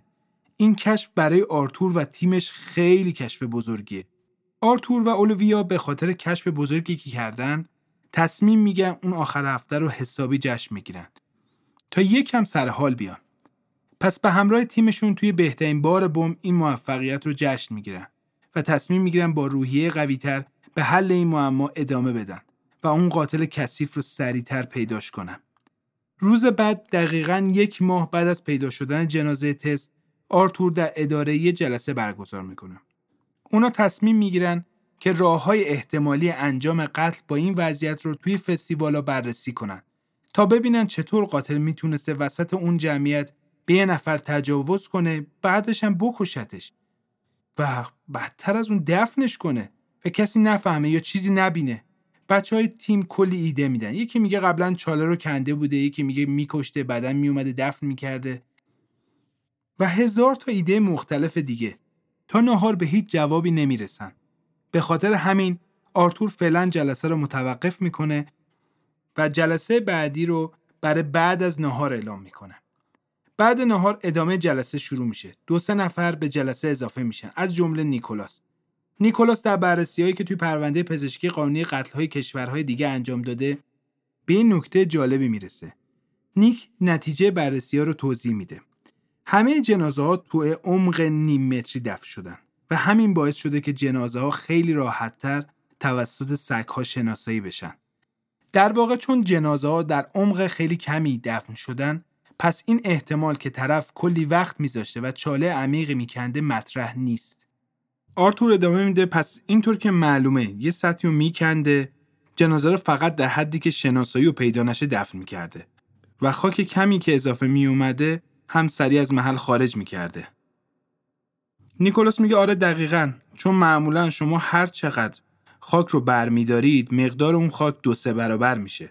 چون دیگه از حالت تراکم فشار که در میاد یه جنازه یه جسمی هم که دفن کنی خود به خود خاک بیشتر میشه. برای اینکه تابلو نشه خاک و صاف در بیاری مجبوری که اضافه خاک رو از اونجا برداری. آرتور میگه پس برخلاف تصور ما میزان خاک اونقدر زیادم نبوده که نشه کنترلش کرد. خیلی کمتر بوده. می‌تونسته یه جوری از دید خارجش کنه. اولویا می‌پرسه برای من یه سوال پیش اومد. اصلا چطور تونسته همون مقدار خاک رو بکنه؟ اون تیکه رو گود کنه؟ چون بالاخره بحث جنازه دختر بالغه. و باید تیکه نسبتا وسیع رو خالی کنه که جنازه جا بشه. حتی چطوری تونسته روی جنازه رو پر کنه، خاک اضافی رو جمع کنه. این خودش اقدام خیلی مهمیه. چون علاوه بر اینکه ابزار برای حفاری نیاز داشته، به وسیله هم برای حمل خاک اضافی احتیاج داشته. حتی اگه حف به وسیله یه بیل کوچیک تاشام انجام داده باشه، این وسط چطوری کسی متوجه تحرکات مشکوک نمی شده. بحث خیلی داغ شد. آرتور کمی گیج شده بود. به حرفهای تک تک اعضای تیم گوش می‌داد. هر کس نظری می‌داد. نظرات طوری بود که هم می‌شد همه رو قبول کرد، هم می‌شد همه رو رد کرد. اون روز تا از هم به جواب قابل قبولی نرسیدن. سر شب آرتور جلسه رو تعطیل می‌کنه و از همه می‌خواد تا فردا صبح فکر کنن. دنبال یه جواب قانع کننده بگردن. جلسه موقتا متوقف میشه. فردای اون روز دوباره جلسه رو شروع می‌کنن. یکی از اعضای تیم پیشنهاد خیلی جالبی میده. اون یه توری خیلی جالب رو مطرح می‌کنه که ممکنه قاتل برای پوشوندن خودش از دید مردم از یه چادر استفاده می‌کنه. به این صورت که ته چادر باز تجاوز و قتل رو توی چادر انجام میده و جنازه رو همونجا دفن می‌کنه. آرتور به فکر فرو میره. نیکولاس میگه می‌تونه نظریه درستی باشه ولی چادرها معمولا فضای خیلی کوچیکی دارن. برای قتل و کندن و این داستانا یه فضای حداقلی باید باشه دیگه. به خاطر همین زیاد مطمئن نیستم که بشه توش این کار کرد. یکم از این موضوع دور میشم ولی اولویا توجهش به این موضوع جلب میشه. اون یه گوشه یادداشت می‌کنه تا بعد از برگزار کننده های فستیوال بپرسه که آیا ممکنه مثلا کسی از چادر بزرگتر و خارج عرفی اونجا استفاده بکنه یا نه. در ادامه یه تئوری خیلی جالب هم توسط یکی از خانمای تیم مطرح میشه. و اونم اینه که چون توی هیچ کدوم از قتلها خانم ها مقاومتی در برابر قاتل نشون ندادن مردی که داره تجاوزها رو انجام میده خیلی خوش استایل یا پولدار بوده و اونا خودشون میل برقراری رابطه با اون مرد رو داشتن و رابطه رو خواستن. در مجموع اون جلسه ایده جالبی به داستان اضافه میشه. ایده که ممکنه به حل پرونده و پیدا کردن قاتل خیلی کمک کنه.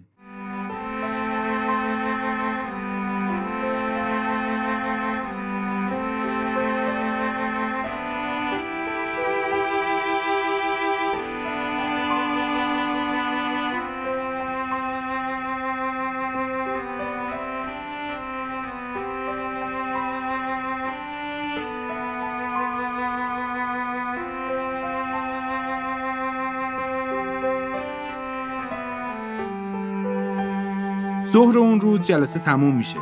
اولیویا برای چند تا تماس میره توی دفترش. و می‌خواد با برگزار کننده ها یکم صحبت کنه و از یه سری چیزها مطمئن بشه.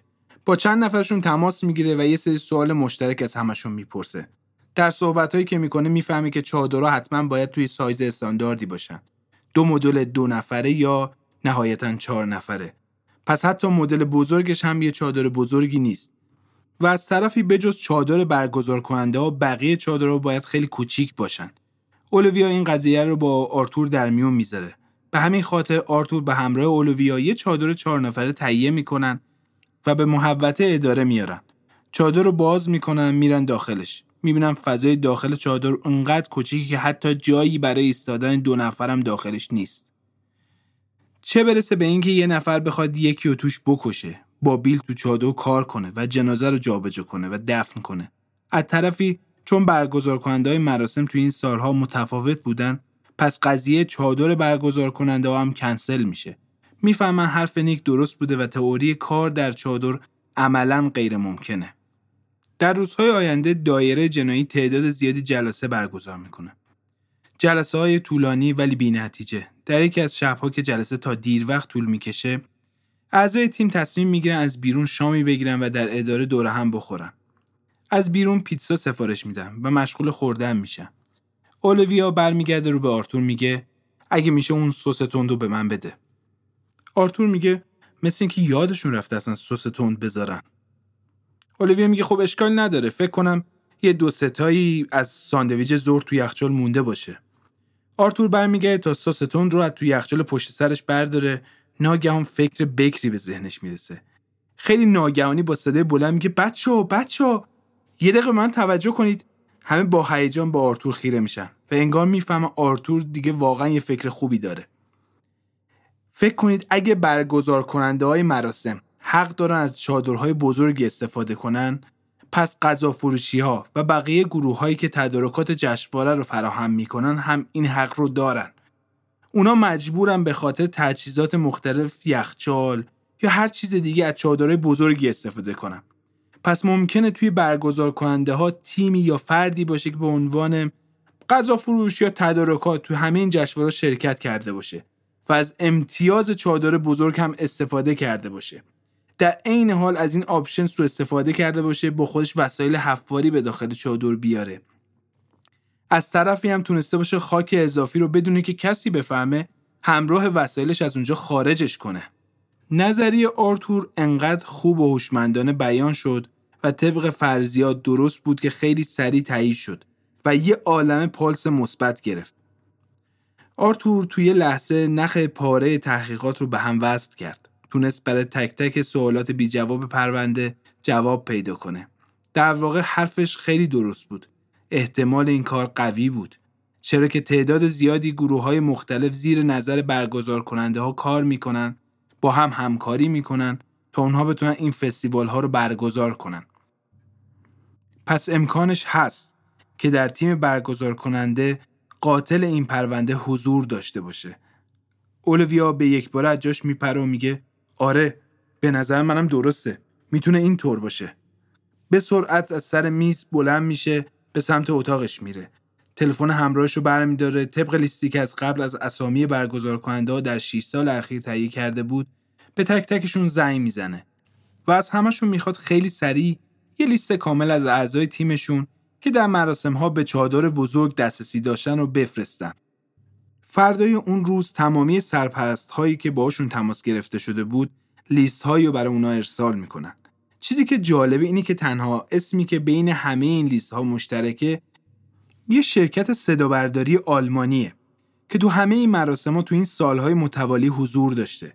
نکته که خیلی جالب ترش می‌کنه اینی که این تیم دقیقا در همون دو سالی که قطع توی دشتای بوم اتفاق افتاده در تیم برگزار کننده فستیوال بوم حضور داشته و شرکت پیمانکار تهیه تجهیزات تومورلند بوده.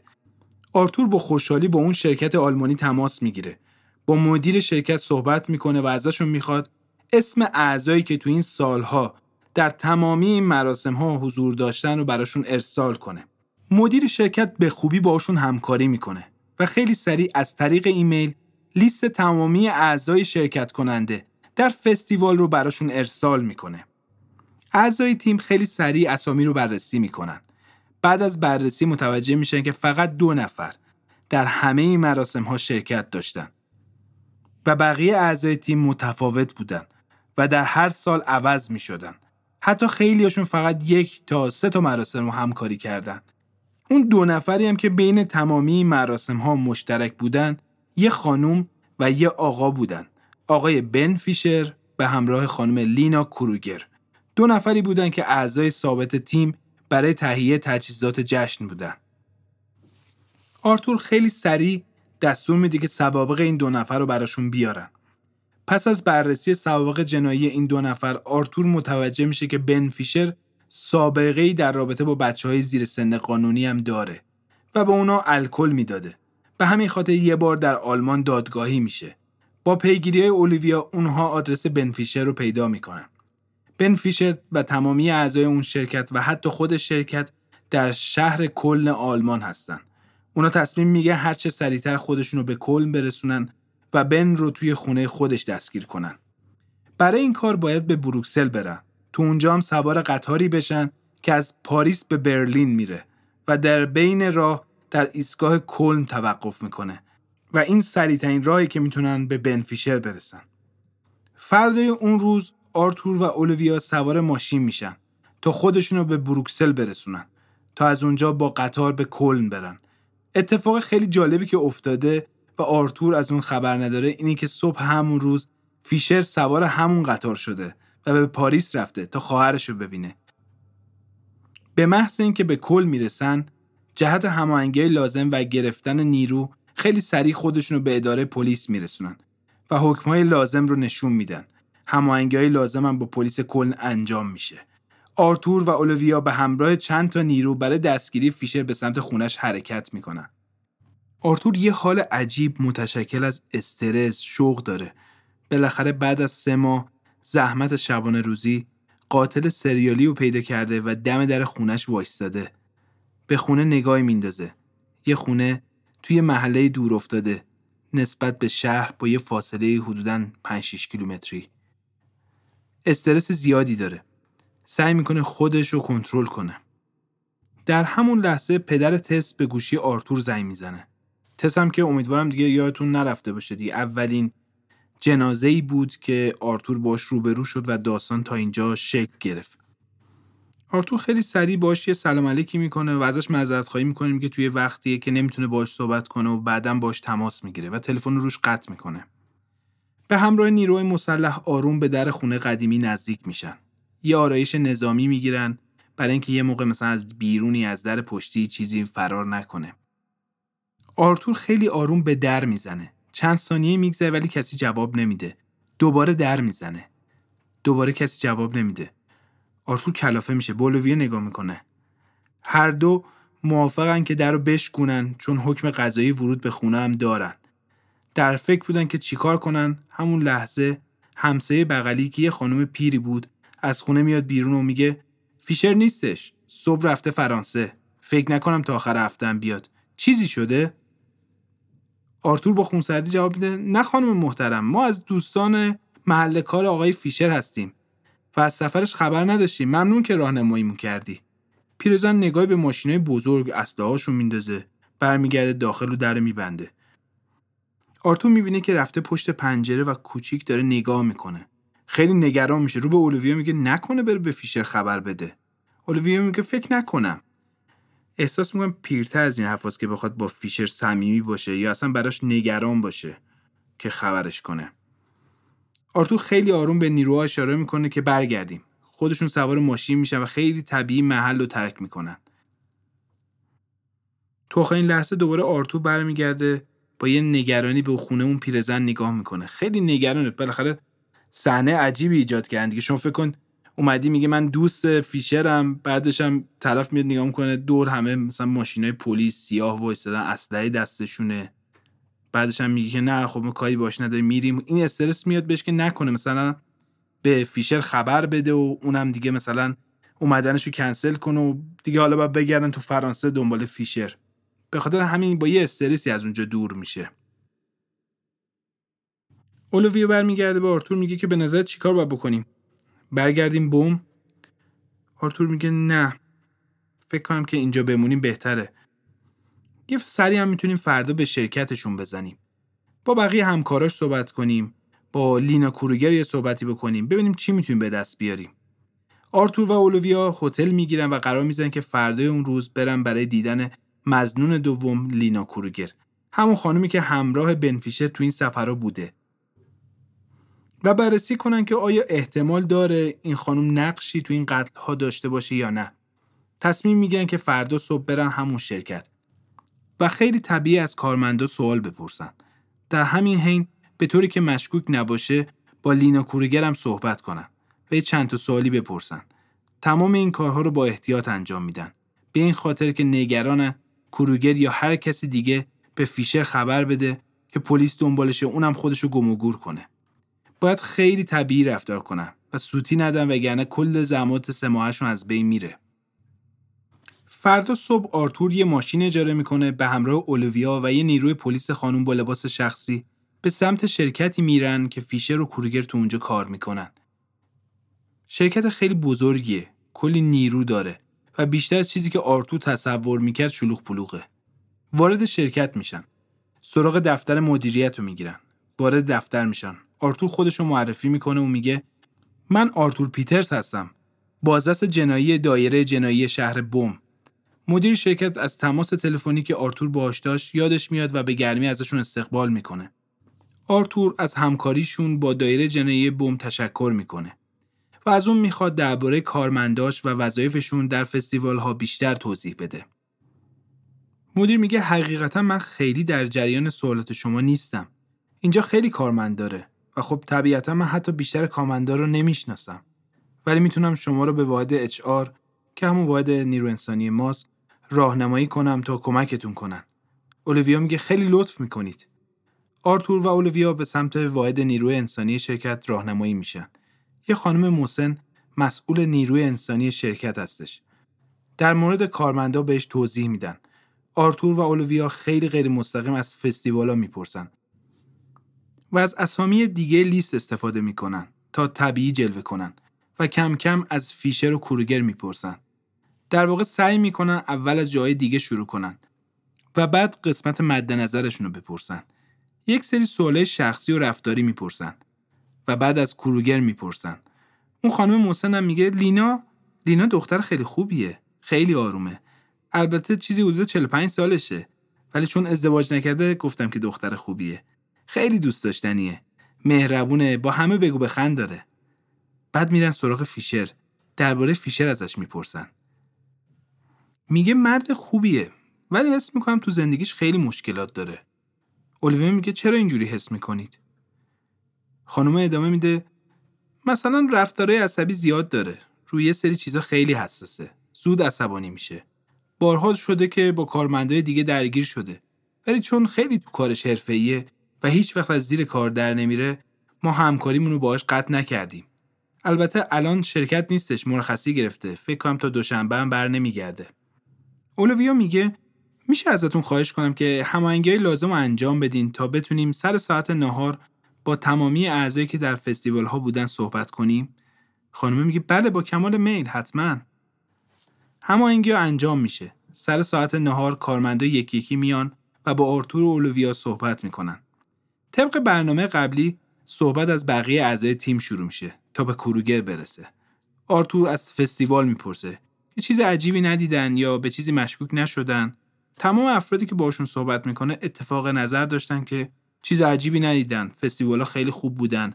همه چی عالی پیش رفته سبب معروفیت شرکتشون شده. نوبت لینا کوروگر میشه. اولویا از اول با لینا کوروگر گرم رفتار می‌کنه. لینا دقیقا طبق حرفای مدیرشون خیلی رفتار دوستانه ای داره. موهای بلند قرمزش رو تا شونه‌هاش باز گذاشته یه استایل کمی مردونه داره. یه پیرهن مردونه ساده با یه شلوار پارچه‌ای ساده با پاچه های گشاد. به همراه کفشای آلستر قدیمی. با اولویا صمیمی میشه و باهاش شوخی می‌کنه. از استایل اولویا تعریف می‌کنه از موهاش صورتش چشاش که چقدر زیباست. چند دقیقه از این حرفهای زنانه با هم دیگه می‌زنن. صحبت که پیش میره بحث جدیتر میشه. اولویا درباره مراسم ازش می‌پرسه. چیز خاصی دیدی که بخوای تعریف کنی؟ مخصوصا توی فستیوال امسال. لینا میگه نه اصلا همه چیز به نظرم عالی بود. مثل همیشه خیلی روتین بود. بقیه بچه ها عادت دارن توی همون چادرها بمونن. ولی من چون تو چادر بودن و به خاطر دوش و استراحت و اینا سختمه معمولا هتل می‌گیرم. تو ساعت کاری سر کار هستم. بقیه موقع هم استراحت می‌کنم تو هتل. تمام فستیوال هم که بودم همینطور بوده. آرتور همون لحظه به یکی از اعضای تیم توی بوم مسج میده و بهش میگه استعلام هتل ها رو بازه زمانی فستیوال بگیره تا بفهمن لینا حقیقت رو گفته یا نه.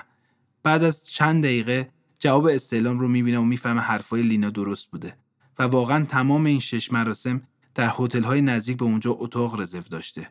هیچ وقت مهمونی نداشته و همیشه هم به موقع سر کار بوده و همه چی هم برابر بود با حرفایی که زده. بعد از اتمام صحبت اولویا خیلی با لینا حال کرده. به آرتور میگه فکرشم نمی‌کنم این آدم کوچکترین همکاری با فیشر داشته باشه. آرتور که اصلا نمی‌تونه این قضیه رو با اطمینان تایید کنه چون زیاد با لینا هم حال نکرده از طرف یه پالس همجنسگرایانه هم ازش گرفته حس خوبی بهش نمیده. ولی چیزی که الان مشخصه اینه که حرفای کروگر تا الان ثابت شده است و تنها مزنون با رفتار تند سابقه کیفری با بچه های زیر 18 سال فقط فیشره. در حال حاضر تقریبا همه چیز روشنه. همه مدارک علیه فیشره. و فقط باید منتظر بمونن که فیشر برگرده بتونن دستگیرش کنن.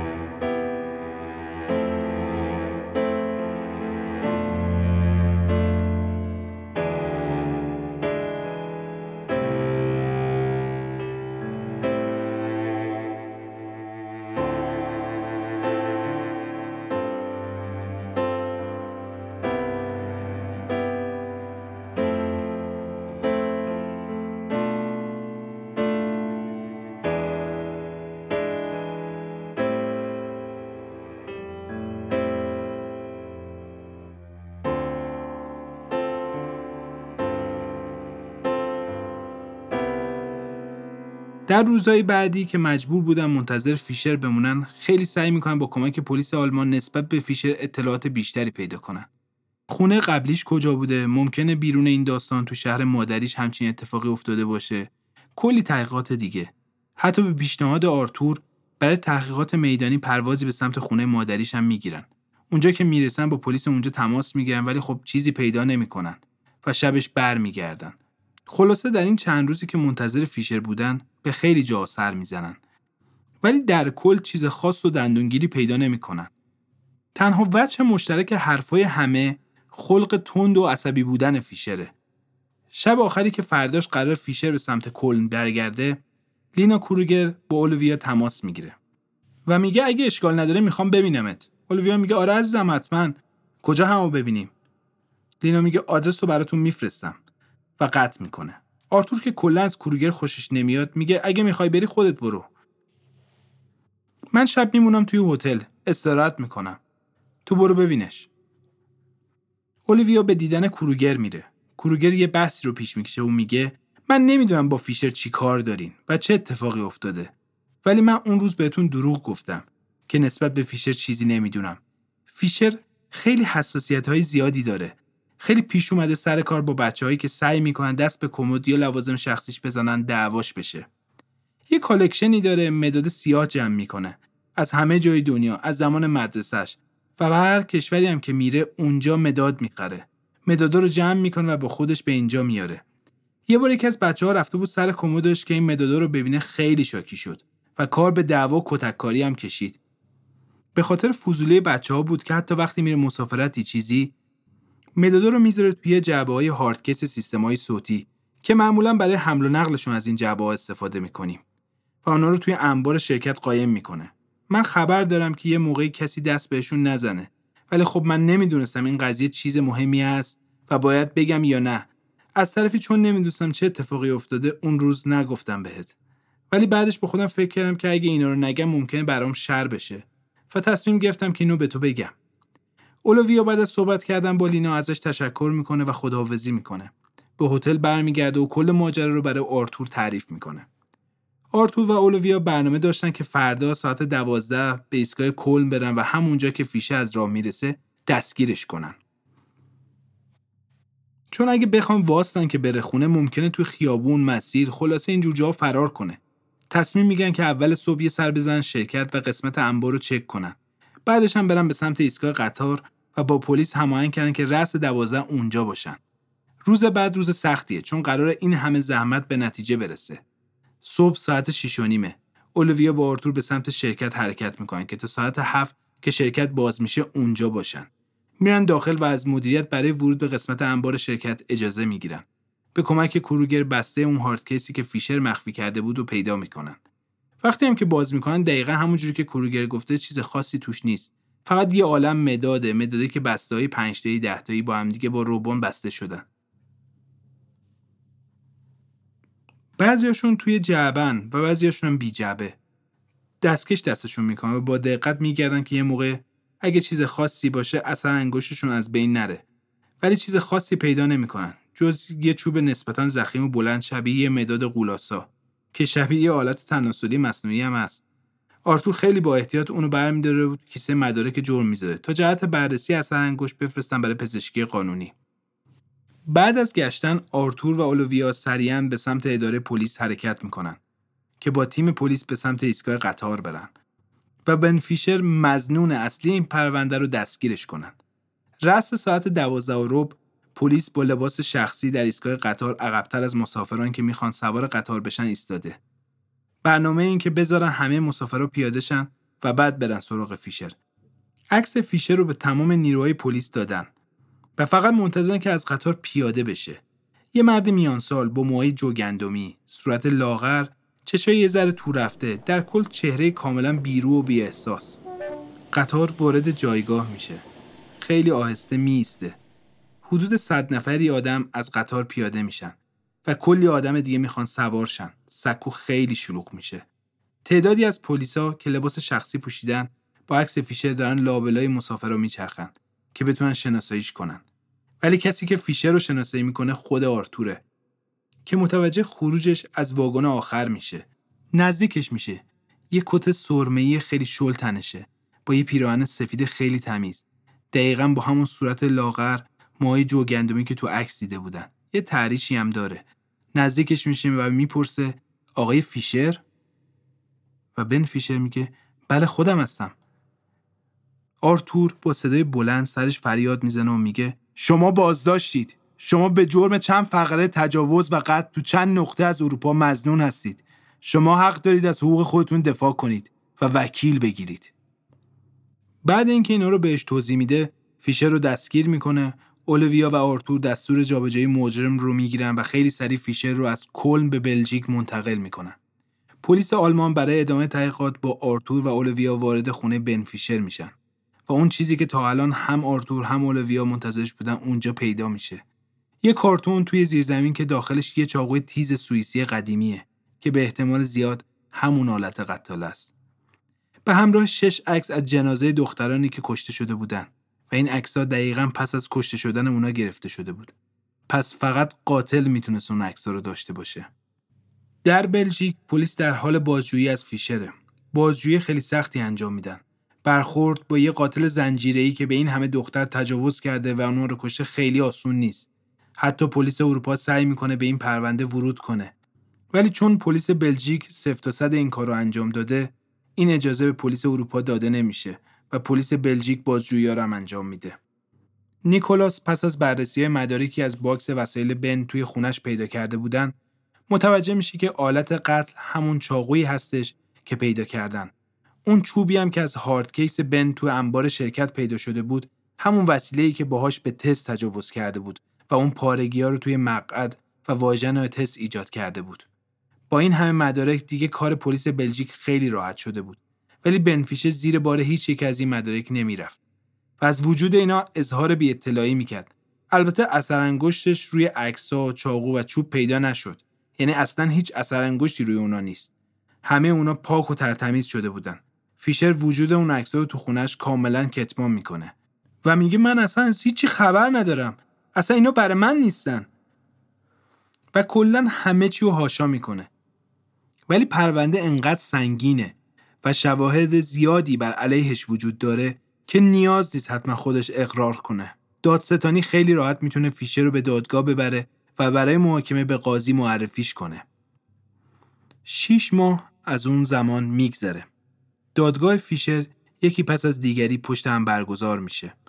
آرتور ترفی گرفته و پشت هم در تلویزیون، رادیو روزنامه مصاحبه ازش بیرون میاد. و از موفقیت و نحوه پیدا کردن قاتل میگه. در حین برگزاری دادگاه ها های بقیه مقتولین پیدا شدن و برای دادخواهی دخترشون تو همه دادگاه شرکت می‌کنن. در دادگاهی که امروز می‌خواد برگزار بشه قرار لینو کروگر بیاد که شهادت خودش رو به دادگاه بده و بگه که با بنفیشر تو تمامی مراسم ها حضور داشته و توضیحات لازم رو بده. لینو کروگر علاوه بر جواب سوال دادگاه دو سه تا چیز دیگه هم به حرفاش اضافه می‌کنه که باعث خشم شدید فیشر هم میشه. لینا میگه من شاهد بودم که فیشر با دخترای جوان تیک می‌زد. هر از چنگای یکی دو تا دختر جوان رو میدم که با خودش می‌بره توی چادر. ولی خب ما با هم همکار بودیم و من مخالفتی از اون دخترها نمی‌دیدم. پس اهمیتی هم نمی‌دادم و دخالتم نمی‌کردم. ولی فکرش هم نمی‌کردم که بتونه همچین کاری بکنه. بعدش هم یه بغضی می‌کنه و با یه حالی که انگار داره به گریه میفته سرشو پایین میندازه. ولی فیشر خیلی عصبانی میشه. بهش میپره و فریاد می‌زنه تو پیرزنی که مثل یه سگ داری دروغ میگی. درگیری بینشون بالا می‌گیره و قاضی دادگاه اون روز متوقف می‌کنه. و به عصر اون روز موکول می‌کنه. آرتور میاد بیرون که بره ناهار بخوره. توی راهرو دادگاه با پدر تست روبرو میشه. پدر تست با بغض میگه من باها تماس گرفتم اون روز. باهات می‌خواستم صحبت کنم. چند بارم توی جلسه ها سعی کردم باهات صحبت کنم ولی نشد. میشه با هم دیگه صحبت بکنیم؟ آرتور میگه من دارم میرم ناهار بخورم. اگه دوست داری بیا با هم بریم برای ناهار اونجا صحبت کنیم. آقای وندر سرشو به نشونه تایید تکون میده و به همراه آرتور به رستوران کوچیکی روبروی دادگاه میرن. پدر تست شروع می‌کنه و حرفای عجیبی می‌زنه. من اون روزی که تو با من تماس گرفتی بابت دفترچه خاطرات تست من به دروغ گفتم که از اون دفترچه و کاغذهای پاره شدهش خبر ندارم. یعنی کلیات بحث اینه که درگیری ما با تست از همونجا شروع شد. ما دفترچه تست رو پیدا کردیم. متوجه شدیم که تست همجنسگراه تو اون دفترچه یه سری چیزا بود که از دختره که توی دبیرستان و کالج باهاشون در ارتباط بود و سکس داشت. من بعد خوندن اون چیزا واقعا به هم ریختم. چون این کارا به خانواده ما نمی‌خورد. من و مادرش نتونستیم این قضیه رو حزمش کنیم. من همونجا اونا رو پاره کردم. بعد از اینکه تست فهمید با ما درگیر شد و اون شب بد دعوایی بود. که دیگه تست از خونه زد بیرون دیگه هم برنگشت. آرتور بعد از شنیدن این خبر یه ذره به فکر فرو میره. با خودش فکر می‌کنه خب دیگه الان خیلی مهم نیست که چه اتفاقی افتاده. چون بدون این اطلاعات هم خوب تونسته بود قاتل رو پیدا کنه. از آقای وندر تشکر می‌کنه که تصمیم گرفته حقیقت رو بگه. از رستوران میاد بیرون پیاده به سمت دادگاه میره. توی مسیر دادگاه یه فکری به ذهنش می‌زنه. خب اگه تس همجنسگرا بود چطور خودش رو تسلیم یکی مثل بن فیشر کرده؟ ایدئولوژی تا اینجا این بود که فیشر این دخترها رو گول می‌زده میبرده بهشون تجاوز می‌کرده بعدش هم میکشته. خب برای چی دختر که همجنسگراست با یه مرد میان سال پا بده با رضایت بره وارد چادرش هم بشه؟ ناگهان یاد حرف نیکولاس افتاد. نیکولاس گفته بود که تجاوز با آلت تناسلی انجام نشده بلکه با یه جسم قطور اتفاق افتاده که سبب پارگی روده هم شده آرتور هر لحظه بیشتر به شک میفته خیلی سریع به اولویا زنگ می‌زنه و ترتیب یه جلسه فوری رو با تمامی خانواده های قربانی ها میده و به همه اونا میگه توی یکی از سالن‌های خالی دادگاه جمع بشن. فقط یه سوال از همشون می‌پرسه. آیا دختران شما تمایلات همجنسگرایانه داشتن یا عملا همجنسگرا بودن؟ جوابهایی که میشنوه در یک آن دنیای افکار آرتور رو به هم میرزه. همه اون دخترها همجنسگرا بودن.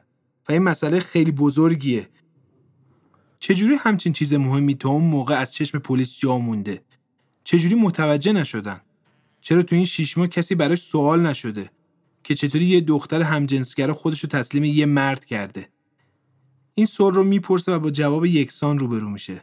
همه اون خانواده ها فکر می‌کردن که بچهشون مست بوده و به خاطر مصرف الکل یا روانگردان ها حالشون از دست خودشون نبوده. به همین خاطر برخلاف میل ذاتیشون خودشون به یه مردی که سنش هم خیلی زیاده سپردن.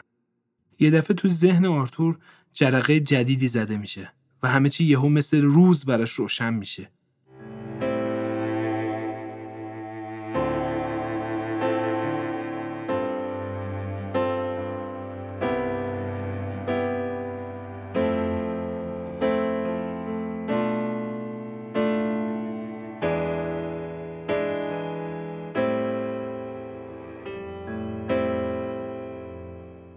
پلیس 6 ماه که این همه مسیر رو اشتباه اومده. در واقع اونا از قاتل برای محکوم کردن یه بیگناه کمک گرفتن. چون بین فیشر مدعی بود که وسایل مال اون نیست و واقعا اثر انگشت اونم رو هیچ کدوم از وسایل نبود. تا آخرین جلسه همین امروز دادگاه هم مدام به اولیای دخترها می‌گفت که بیگناهه. آرتور فکر کرد که ممکنه داره راستشو میگه و لینا کروگر کسی بود که این کارو با دختره کرده.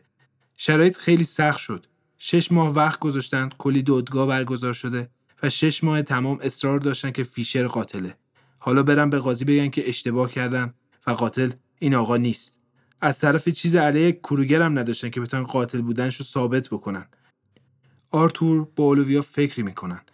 بعد از اینکه پدر مادرها رو از اتاق جلسه بیرون می‌کنن تصمیم می‌گیرن یه فیلمی بازی کنن که از برگزاری جلسه عصر دادگاه جلوگیری کنن تا بتونن یه جوری لینا کورگر رو گول بزن و کاری بکنن که ازش حرف بکشن که خودش به قتلها اقرار کنه و بگه که کار خودش بوده و کار پلیس رو در دادگاه آسون کنه.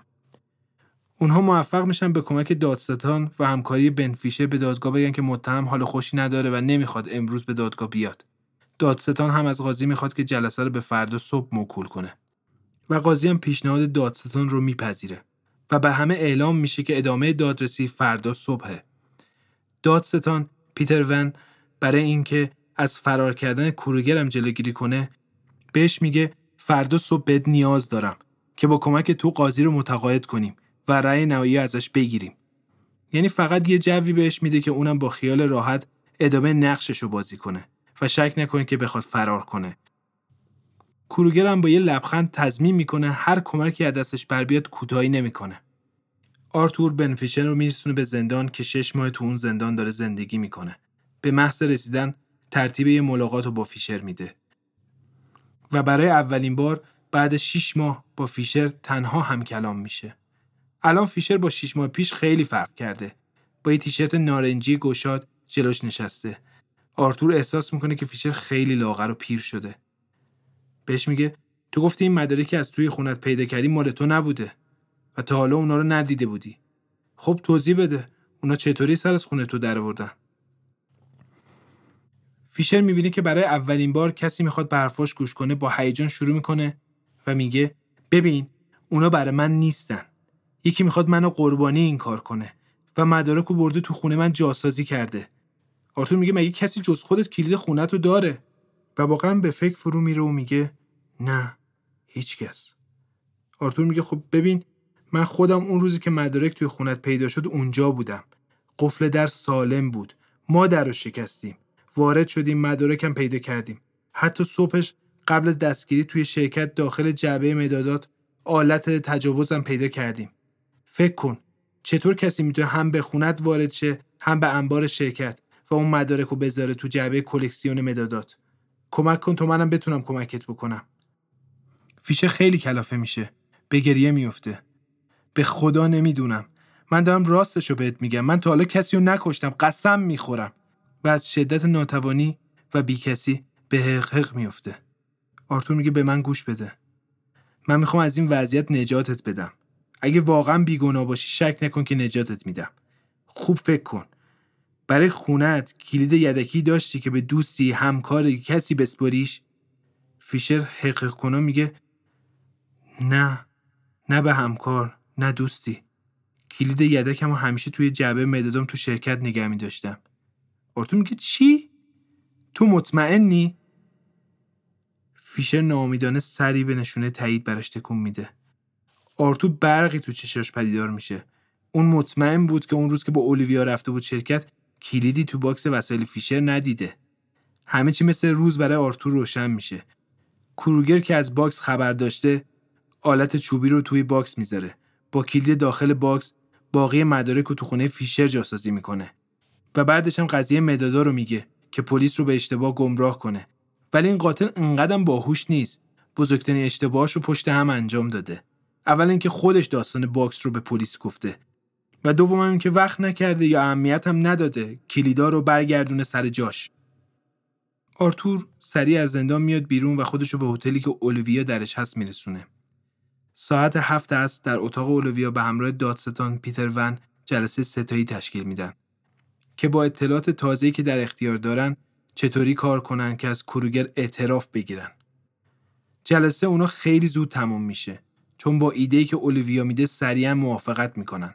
قرار میشه اولیویا لینا کروگر رو برای شام دعوت کنه که در هتل با هم شام بخورن. پس از تماس با کروگر اون خیلی سریع پیشنهاد قبول می‌کنه و برای ساعت 9 قرار می‌ذارن. ساعت 9 خودش رو به دم در اتاق اولویا میرسونه. چون اولویا ازش خواسته که بیاد بالا تا برای شام حاضر بشه و با هم برن طبقه پایین. آرتور به کمک پلیس بلژیک قبل از آمدن کروگر توی اتاق کلی دوربین و دستگاه شنود وصل می‌کنن که بتونن اعتراف کروگر رو جهت ارائه به دادگاه داشته باشن. خودش و دادستان به همراه چند تا از نیروهای پلیس داخل اتاق مجاور اولویا در انتظار لحظه موعود منتظر میمونن. کروگر دم در اتاق اولویا می‌رسه. در می‌زنه و با دعوت اولویا وارد اتاق میشه. با لبخند ترسناکی از نظر اولویا که الان دیگه مطمئنه که با یه قاتل توی اتاق تنهاست گوشه اتاق روی مبل میشینه و منتظر میشه که مثلا اولویا حاضر بشه.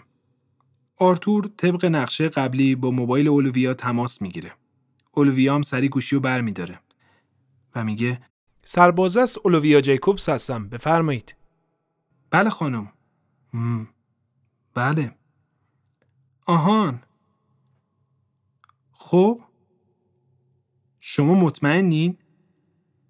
خب چرا اینو قبلا نگفتیم به ما؟ آهان آیا ممکنه اون طرف رو ببینین دوباره بشناسیدش؟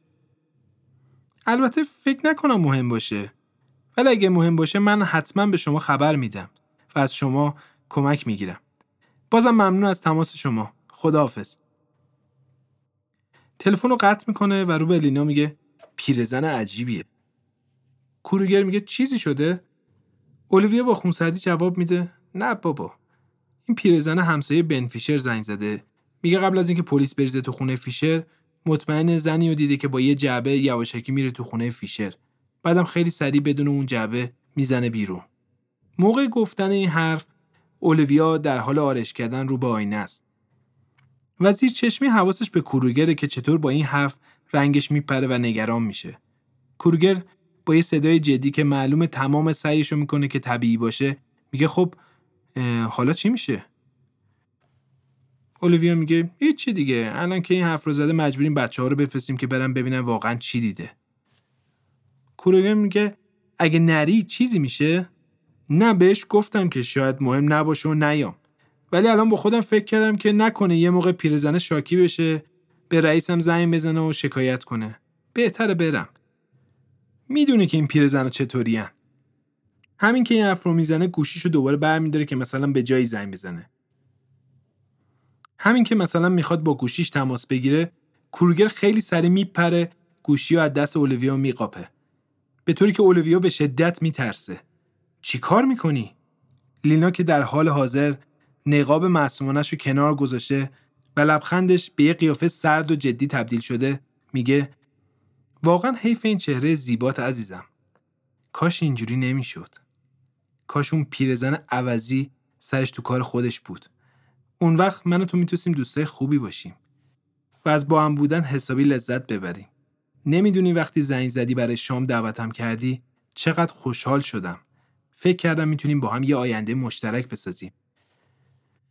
من خودم به خاطر تو تغییر بدم ولی متاسفم عزیزم. برخلاف میلم نمی‌تونم بذارم از این اتاق بری بیرون. من این همه زحمت نکشیدم که یه پیرزن حرومزاده باعث بشه بیفتم زندان. و لبخند مسخره می‌زنه.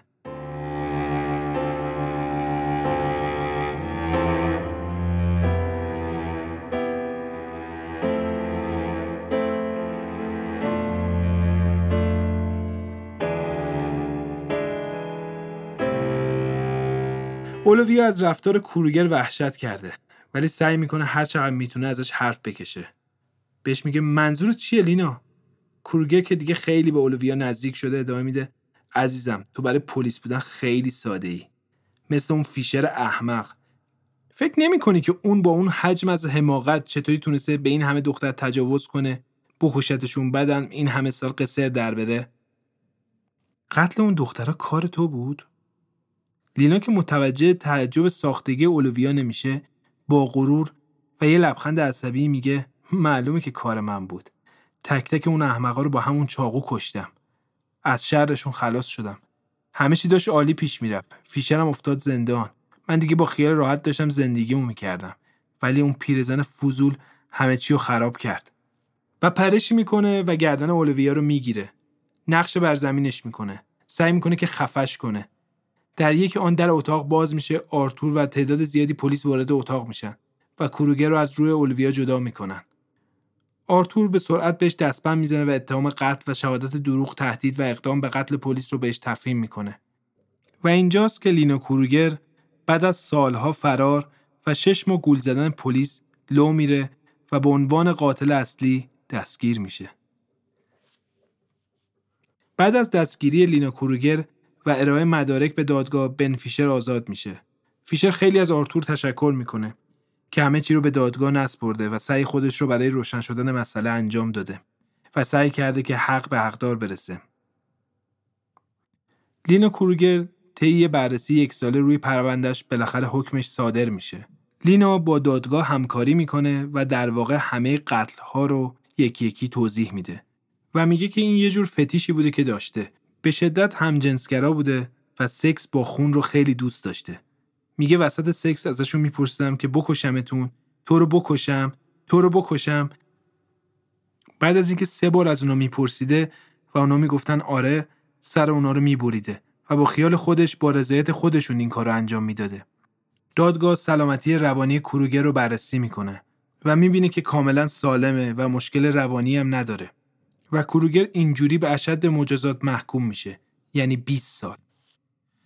شاید به نظرتون عجیب باشه که پرونده‌ای با 6 تجاوز و قتلش حکمش فقط بشه 20 سال زندان.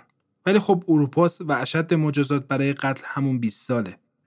لینا کروگر قاتل سریالی به 20 سال زندان محکوم میشه. که البته شش ماه بعد از زندانی بودن در سلول زندان خودش رو با ملافه تختش حلقاویز می‌کنه و این پایان زندگی لینا کورگر قاتل سریالی داستان ماست.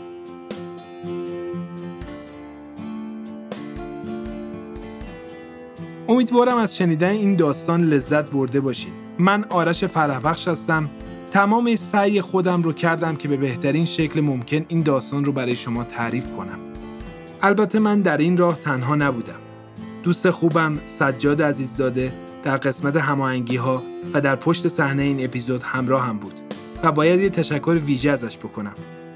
همچنین خانم کاملیا سرشار گرافیست کار درست که زحمت cover art زیبای این قسمت رو کشیده و همچنین آهنگ های جذابی که امین علی پور ساخت باعث شد داستان باحالتر بشه.